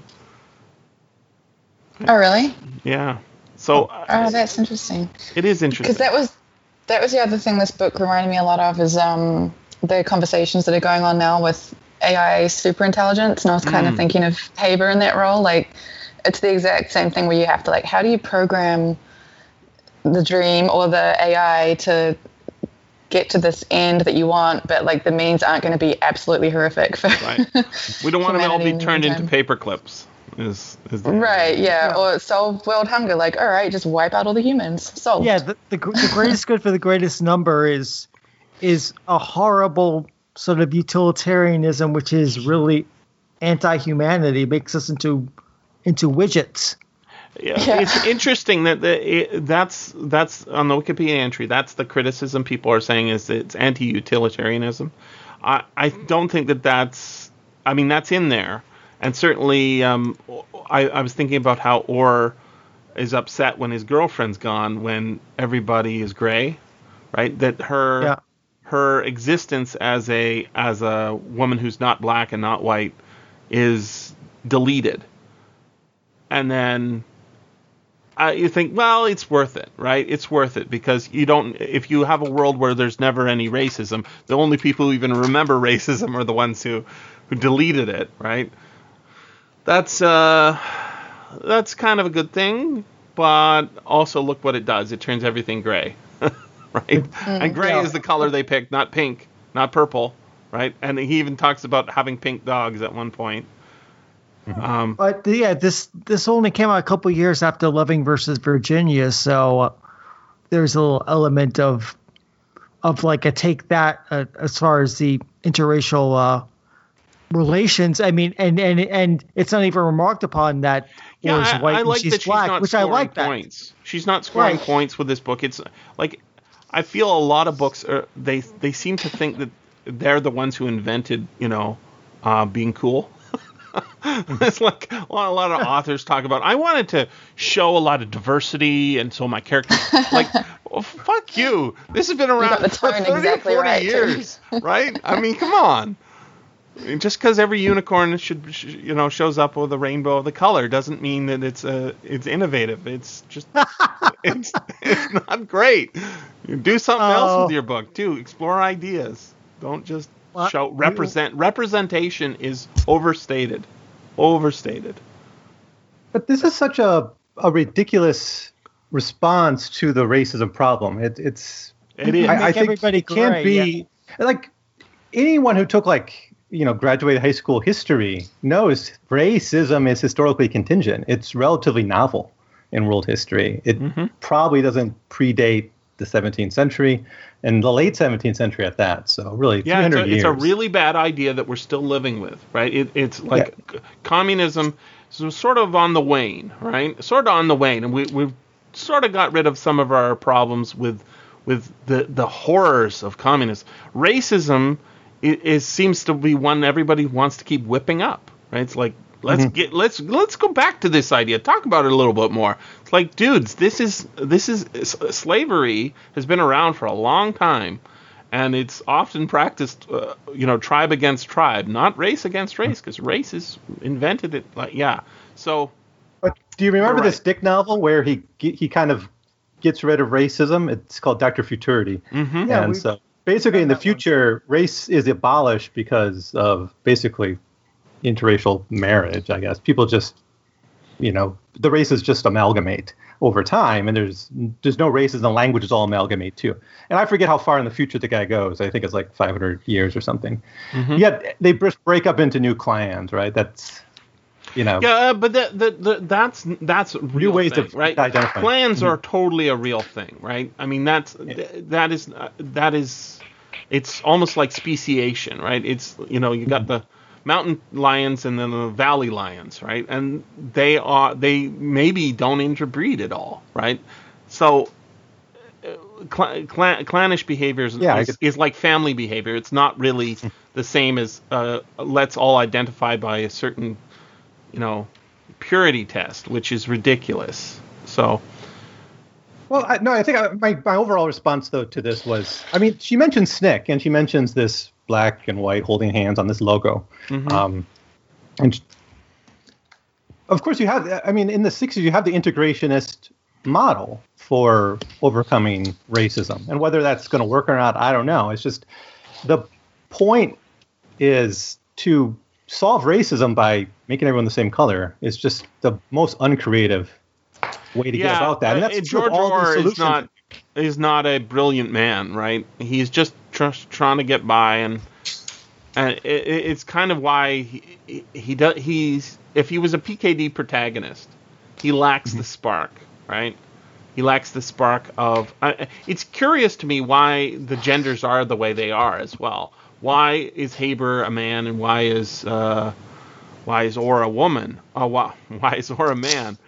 In my in my dream, she she was a woman, and it's like wh- the- or it doesn't matter. the The power dynamic is what I'm talking. Is like you've got these two men, right? And then there's the, there's actually two women in the book too. I don't know if you guys remember. There's the secretary, um, yeah, the assistant. right, right. Um, she's she's um, a little less important, but there's also the ant. Remember the ant that gets deleted in the first dream? Oh, right, right, Yeah. right. Oh yeah, there. which is which is what he thinks yeah actually started this but that's but if that's I, I i think, think it, that's i, think it's- that's a I, I, I think that's a retcon of his own. I don't think so. of, I no, mean, no, no, no. yeah, it's a, I hear what you're saying. of of, of, of, of, of the original timeline where they all died in a nuclear war. Yeah, yeah, it's hard to say. I mean, everything's everything's yeah, yeah, because everything grabs in changes this amorphous, Morpheus dream state. But um, Yeah. the fact that she she's sexually predating on her own uh, family, that's uncool. But um, notice that if it was the other way around, if if Orr was a woman and that was an uncle, um, i the dynamics change. So Well, she uh, she explores K. Le Guin sexuality has- in other books, but this book is. I'm not sure what she's doing with the, the What- genders. Was she specific? Uh, I saw an interview or something where there was she specifically addresses that, and she purposefully did that because she said Haber can be male Orr female, doesn't matter, Right. but or had to be a male because if he was a female, it would become a totally different type of story about like male oppression or male manipulation of women, and she didn't want to go near that because that's not what it's about. So she Hmm, That had to makes make him a male. That makes Yeah. a lot of sense. Um, But she's- been, that would've I been wanted to different. spend more time with Lelache. I thought she was just terrific. Yeah, Yeah. she was great. She was a real character. She was the most PKD character in the whole book because of her her psychology. And it's interesting because she starts off as kind of a uh, in the same way Haber does as a negative, right? With her clickiness Right. and her judgment of Orr. Um, and the, the thing Black is, is Widow. yeah, yeah. uh, uh, but it's a persona that she's put on, and she she can sort of take it off like her shell, you know. um, and then I, I we didn't address this, but the aliens being like turtle shaped. Um, well, at least their suits are. I mean, Yeah. they're inside they're not, but their suits are their suits are those uh, biosuits because they Can... well, we So never get a look inside though, right? we never we never get to see inside them because they can't stand Earth's atmosphere. Well, th- But they wanna be we're here for told. We're probably couldn't I- imagine them. I don't even know. I don't even know if they have a planet outside. I think that that it's it's really interesting to think about like how deep do the like he says if I if I wanted to make a pink dog right now it would go back in time and allow pink dogs to exist right Well, that'd be a Back to possibility. He says that's a Pleistocene or whatever. possibility. Otherwise, Right. it could be that, or it could be you just just dyed pink right That was That- that cool. guy- Yeah. He just said reality will cover its tracks one way or another, right? Right. So- right. And that that's a very PKD line right there right Yeah. Mm-hmm. But I, I think there's some truth to that, right? So when I'm talking to my students about, I'm a historian, right? So I'm talking to my students about the history of, of punishment and something like the origin of the prison, and, and I give a lecture on the origin of the prison in China or we're, we're Japan along with or, yeah or the United States.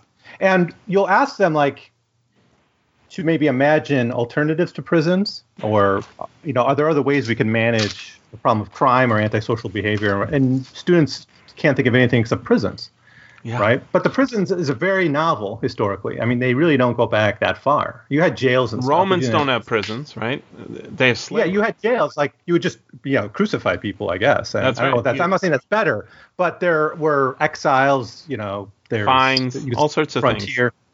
But this idea that the, the universe makes things that are new or fresh or recently changed seem perpetual, I, I think that's Mm. something that's that's true empirically yeah and historically. Yeah, it's always been this way. Yeah. But yeah, I, I, that's a, that's a really good comment, Evan. They, yeah, that it's like once something is really established, we can't imagine the things ever having been different. Like you were saying earlier before about about uh, racial slavery, it's not been the norm for thousands of years. It's a his, it's a historical invention of uh, the African slave trade. Yep. I, I I think this was a pretty darn good book. Um, you guys read uh, great. the wor- Word for World is Forest? Yes. No. Nope. It's kind of interesting. It's um her take on the Vietnam War with aliens as the stand-ins for the Vietnamese. Um, I I read the abridged version of the book and I thought it was pretty damn interesting. Um, again, very 70s, 60s, um, but Yeah. But Yeah, what- I, I, what- I, Cool. I, I, as a weird sidebar, I had written, I had read a fantasy book about cultures and weird stuff in a world that's all rainforest. So I tied, so tongue in cheek, I titled my review "The word for world is rainforest," wondering if anybody would get the joke. did anybody get the joke, or did you have to tell them? The author, the author got the joke. Oh, The good. author- Okay, The good. author's read Oh. Le Guin, so I appreciated that anyway. Good. Yes. well, we'll think about that. But Back yeah, to so PKD. Otherwise, good. I think we're do- I think we're done with Le Guin for now. Is there time for a, a one sentence Sure. defense of, of utilitarianism? A little Chuck bit? it in. I don't think. I don't Uh, think Le hey, I don't think utilitarianism is that bad. I, I think she, Yeah, it's- I, and I don't even think she thinks it's that bad. I think that that is uh, external. But go for it. Well, I'm going to this Wikipedia. I think you mentioned it, Jesse. This Mhm. world is critical of philosophy of utilitarianism, right? I think it's critical of really bad, stupid utilitarianism. I agree. Like taxing the rich to make sure a billion people don't go hungry is not bad utilitarianism. I mean, I think Mill dealt with this. Anyways, we I could just say defer to Mill. He he's dealt with stupid utilitarianism effectively enough. Yeah, yeah. It, it, it, it, there, we in philosophy, there's some some something I really liked when we were talking about uh, utilitarianism. Is the problem of the pleasure wizard? you Oh, guys yeah. heard of this? Okay. Like you just are a brain in first a jar, just with pure pleasure constantly, right? Yeah, well, it's basically like we we can imagine that you know the resources of. Uh, I always think of myself as a pleasure wizard, right? Uh, It's like I I have the right to do this because I'm better at making people happy than they are at making people happy. It's like, wait a second, there's got to be something wrong with this. But the thing is, is uh, this is absolutely true. Think about kids. Little kids don't know shit, right? So they haven't read any books, they don't know any movies, and you say to them, "There's this movie called uh, Ella Enchanted or whatever." Let's See, I don't even know the names of them because I don't. I don't watch them. How about Snow White? Okay, there's this movie called Snow White. You're gonna love it. And the kids, I don't want to watch that. I want to watch my SpongeBob or whatever it is. I have no idea. and you say, no, no, you're going to watch Snow White. And because you have the power uh, as this godlike figure of being older and wiser, you can just ma- put it in the VCR or DVD player or Netflix or whatever and make it happen, right? And then the kids do like it. You're a pleasure wizard. They are not able to best marshal resources. That that's why you should be in charge. Uh, so utilitarianism has great value, but there are problems with it. Um, and I took over your defense. I'm sorry. Yep. Oh, you got it. Yeah, basically. Evan, have you ever watched The Good Place? Oh yeah, oh, that sounds really familiar. That's uh, Uh, it's it should be a better maybe- show. It, it, it's it's it's a, it's a good show, Jesse. Okay, it's it's a, it's a The TV problem is comedy you don't starring. need to watch it more than once. I, Oh, I heard of it. one. I guess I Yeah. Yeah. it. Yeah, but it's great it's, it's a. TV co- comedy about yeah TV. about a bunch of people who wind up in heaven, including one person who doesn't belong there. But one of so she so her quote unquote soulmate philosophy professor starts trying to teach her philosophy. Utilitarianism comes in as among the whole a whole lot of other things as they're trying to figure out how can she try to figure out how to stay in the good place, and all the ethical problems thereby. I watched Yeah. season one. It's a lot of fun. I haven't seen season two. Oh, hey, Luke, you're still here. Uh, no, So, I, I thought you I, left. I just I just came back. I went back again. No, just just planning the evening and getting stuff sorted out. So, uh, we're, we're wrapping up anyways, but yeah, all right. it's, I, it's uh, yeah, I didn't. I guess you're talking about utilitarianism. Yeah. Uh, But this is- yeah, I like Kristen Bell. I like Ted Danson. I liked that it was cute, but after the first one, I'm like, I got the premise. What's what's there's uh, we're done. After the first episode or after the first season? I think after I watched the first episode and then I watched the second episode, and I'm like, I don't think I need I to think watch you. any I, more of I, this. No, no, no, no. It, Jesse, you it's way to cleverer whole than you think. It, it Yeah. is- I watched the first episode and I was like, eh, and then I watched the second one. I was like, eh. and then after like four or five episodes, you're like, oh, this is cleverer than I am. It really, it really is cleverer than you Hmm. think it's going to be. Hmm. So, uh, Yep. I, I, I, I- would, I wouldn't say that you're going to definitely enjoy it. I'm just saying you can't judge it after one episode. It has to be like uh, after the first season, like at the the stuff that happens at the end of the first season, you're just like, oh shit, I really need to see season two now. And there's Hmm. not often that you see that All right. TV. Anyway. Yeah, I, I I know you hate spoilers, Jesse, but No, I, the don't. Word spoilers, I love but we're not going to. Please tell me what the hell's going on. Make in, I'm not going to watch it unless you convince me to watch it. he hates the word spoiler. I Okay, hate the idea Jesse- that we have to spend time Jesse- talking about it. It, I- Jesse, I'm with you. it's just cleverer than you are. The sh- TV show is cleverer than you are, and there's not many TV shows that you can say that about. But see, Uh, I don't think Especially you're cleverer cleverer than than I am. I can so when you say uh, it's my- cleverer than I am, I think you're saying it's cleverer than you, which doesn't mean it's cleverer. No, than no, no, you. no, no, no. It isn't. It's cleverer than you, Jesse. That is Yeah, but the thing that I'm you're saying. the one who's saying that. Uh, Yes, I know. And that's that's what I'm trying. That's what I'm saying to convince you. Yeah, I don't that, have to say no, it's I need than I need me. the spoiler, or otherwise it, it won't be. Yeah, Jesse, I'm going to type it in the chat. oh, you don't God. need the spoiler, Jesse. You just got to trust people. That is No, it, it's I don't cleverer trust than people.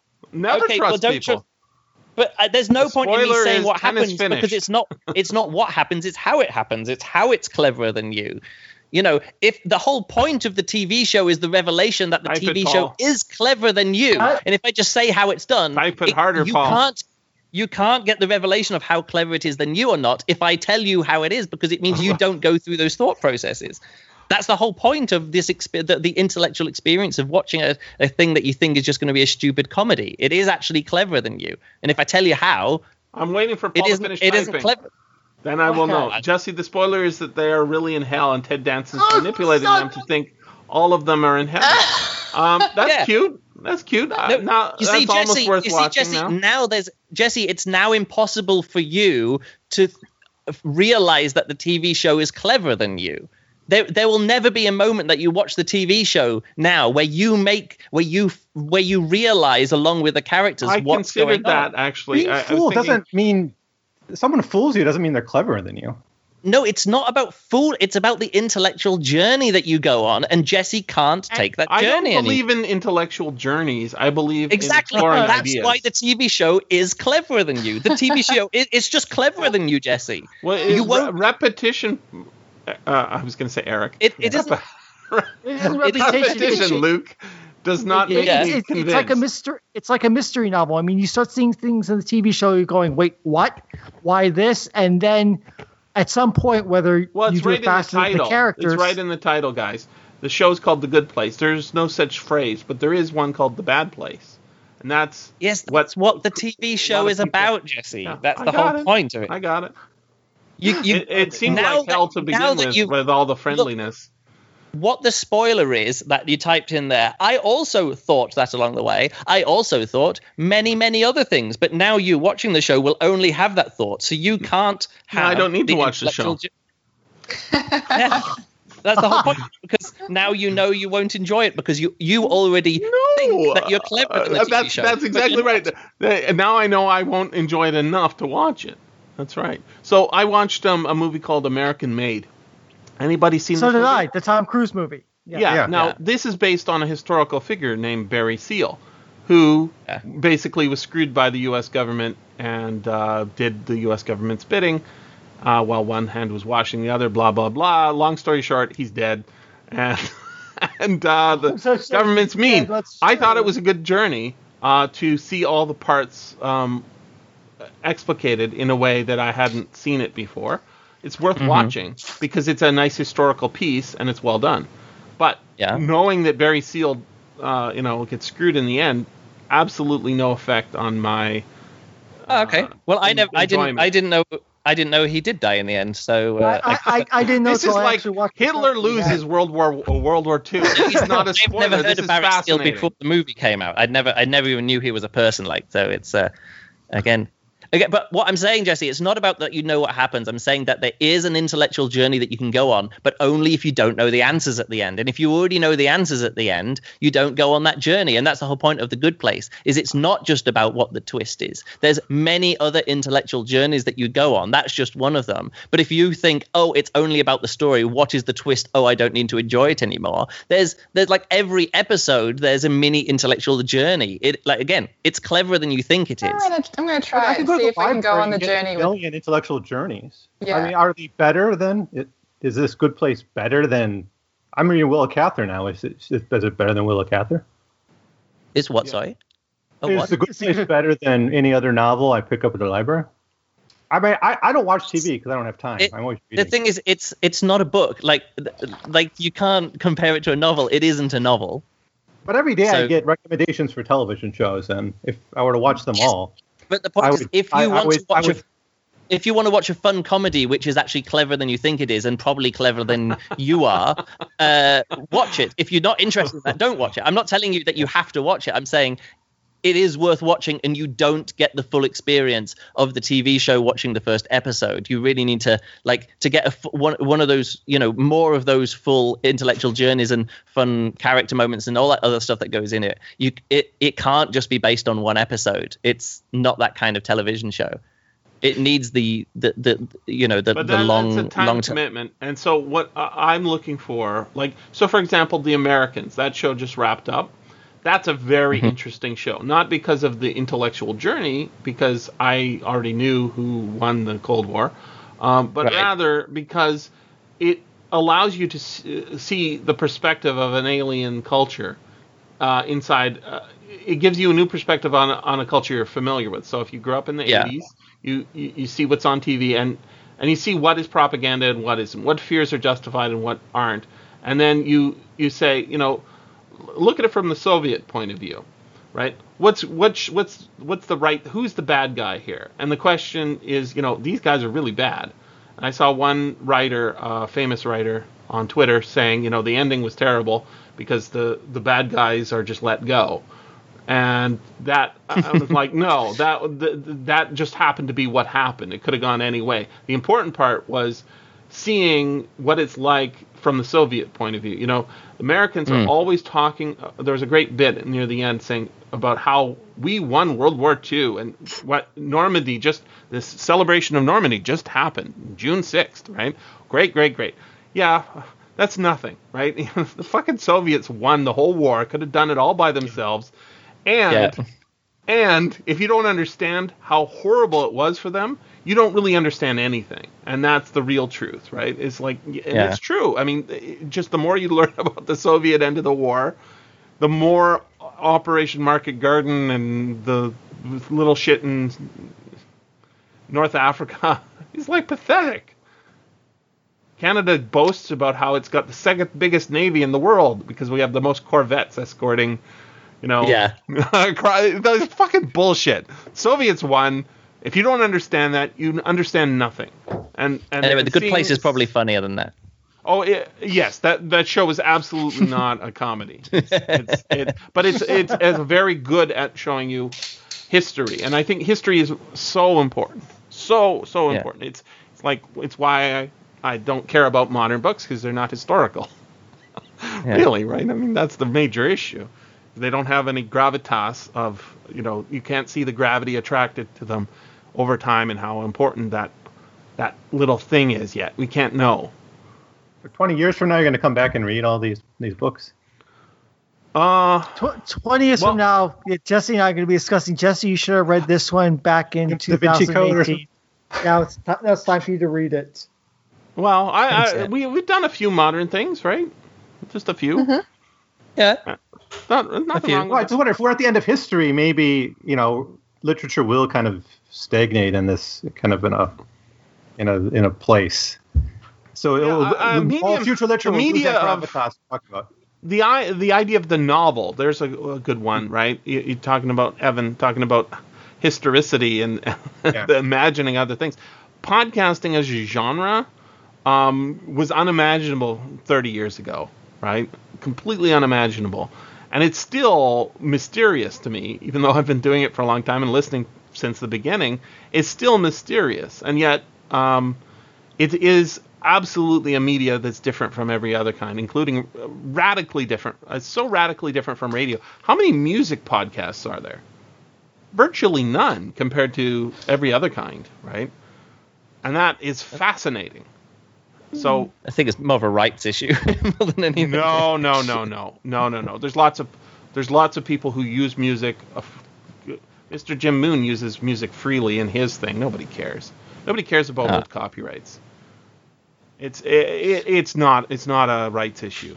I mean, You'd be you'd be surprised about what rights get are are I hear- enforced. Now, like like like like the Be- like the like the Beatles record in in the adaptation of Lathe of Heaven in the original production. We're back. We're back on topic. Here we go. So, but in the original production, when it was broadcast in 1980, that the record that was were played was the Beatles singing singing with a little help of my friends. But when they when they went to uh, have it on VHS and DVD, they had to get a a cover by Elvis Costello because they couldn't get the rights. Here's what you do: you type into into Twitter and type in um, my name at SFF Audio, and then quotation marks around it. Hopefully, it'll work.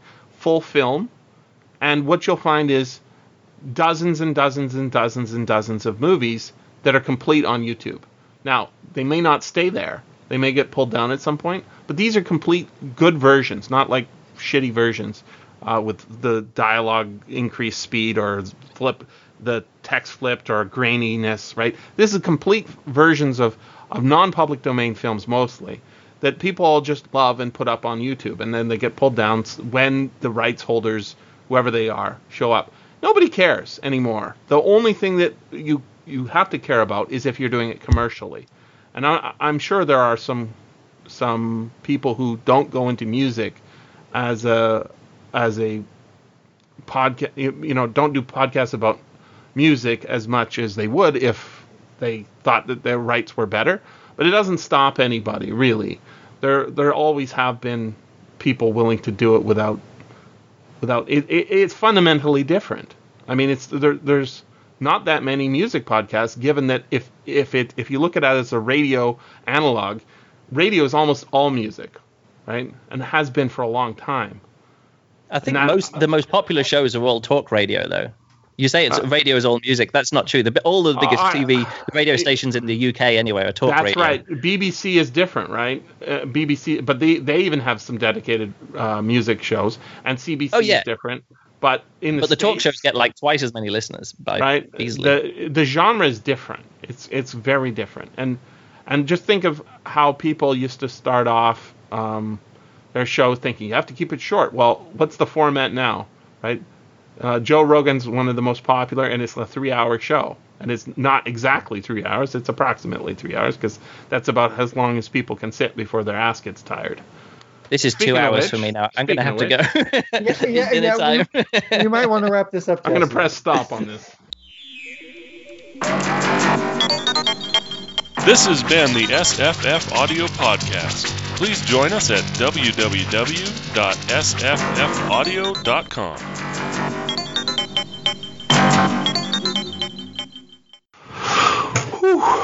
We all here? Evan, Um, Yeah. There's Yeah, five I'm- of us now. Is five the right number? five. Who are we missing? Oh yeah, I'm I'm in here too. I forgot about myself. Duh. It's kind of like um, I'm George Orr. I'm the I'm, I'm the median, so I don't count. I, everything counts cancels me out. You know. is this the podcast already? We're starting it sh- shortly. Let me just uh, Okay. get my elbow closer to the mic here. All right. That was a that was a joke, guys. Come on. My left elbow has to be closer to the mic. I get it. We all got it. Oh, nobody's laughing. This, I, I blame Skype. You've done, you've done three three references from the book already. We're wait, we're all waiting Let's for the, get the, uh, started. Here we the go. podcast to start before joining. So, Oh, uh, let me get. Jesse, get Paul, Marissa, um, Luke, Evan. Evan. Okay. Yeah. All right. All right. Here we go. Oh wait, I, I have a folder somewhere on my desktop with reviews of this book. Uh huh. And oh, and a Wikipedia entry or something. All right. Here we go. Hi, I'm Jesse. Hi, I'm Paul. Hello, I'm Marissa. I'm Luke. And Hi, I'm Evan. I screwed it up one more time. Forgot about Evan.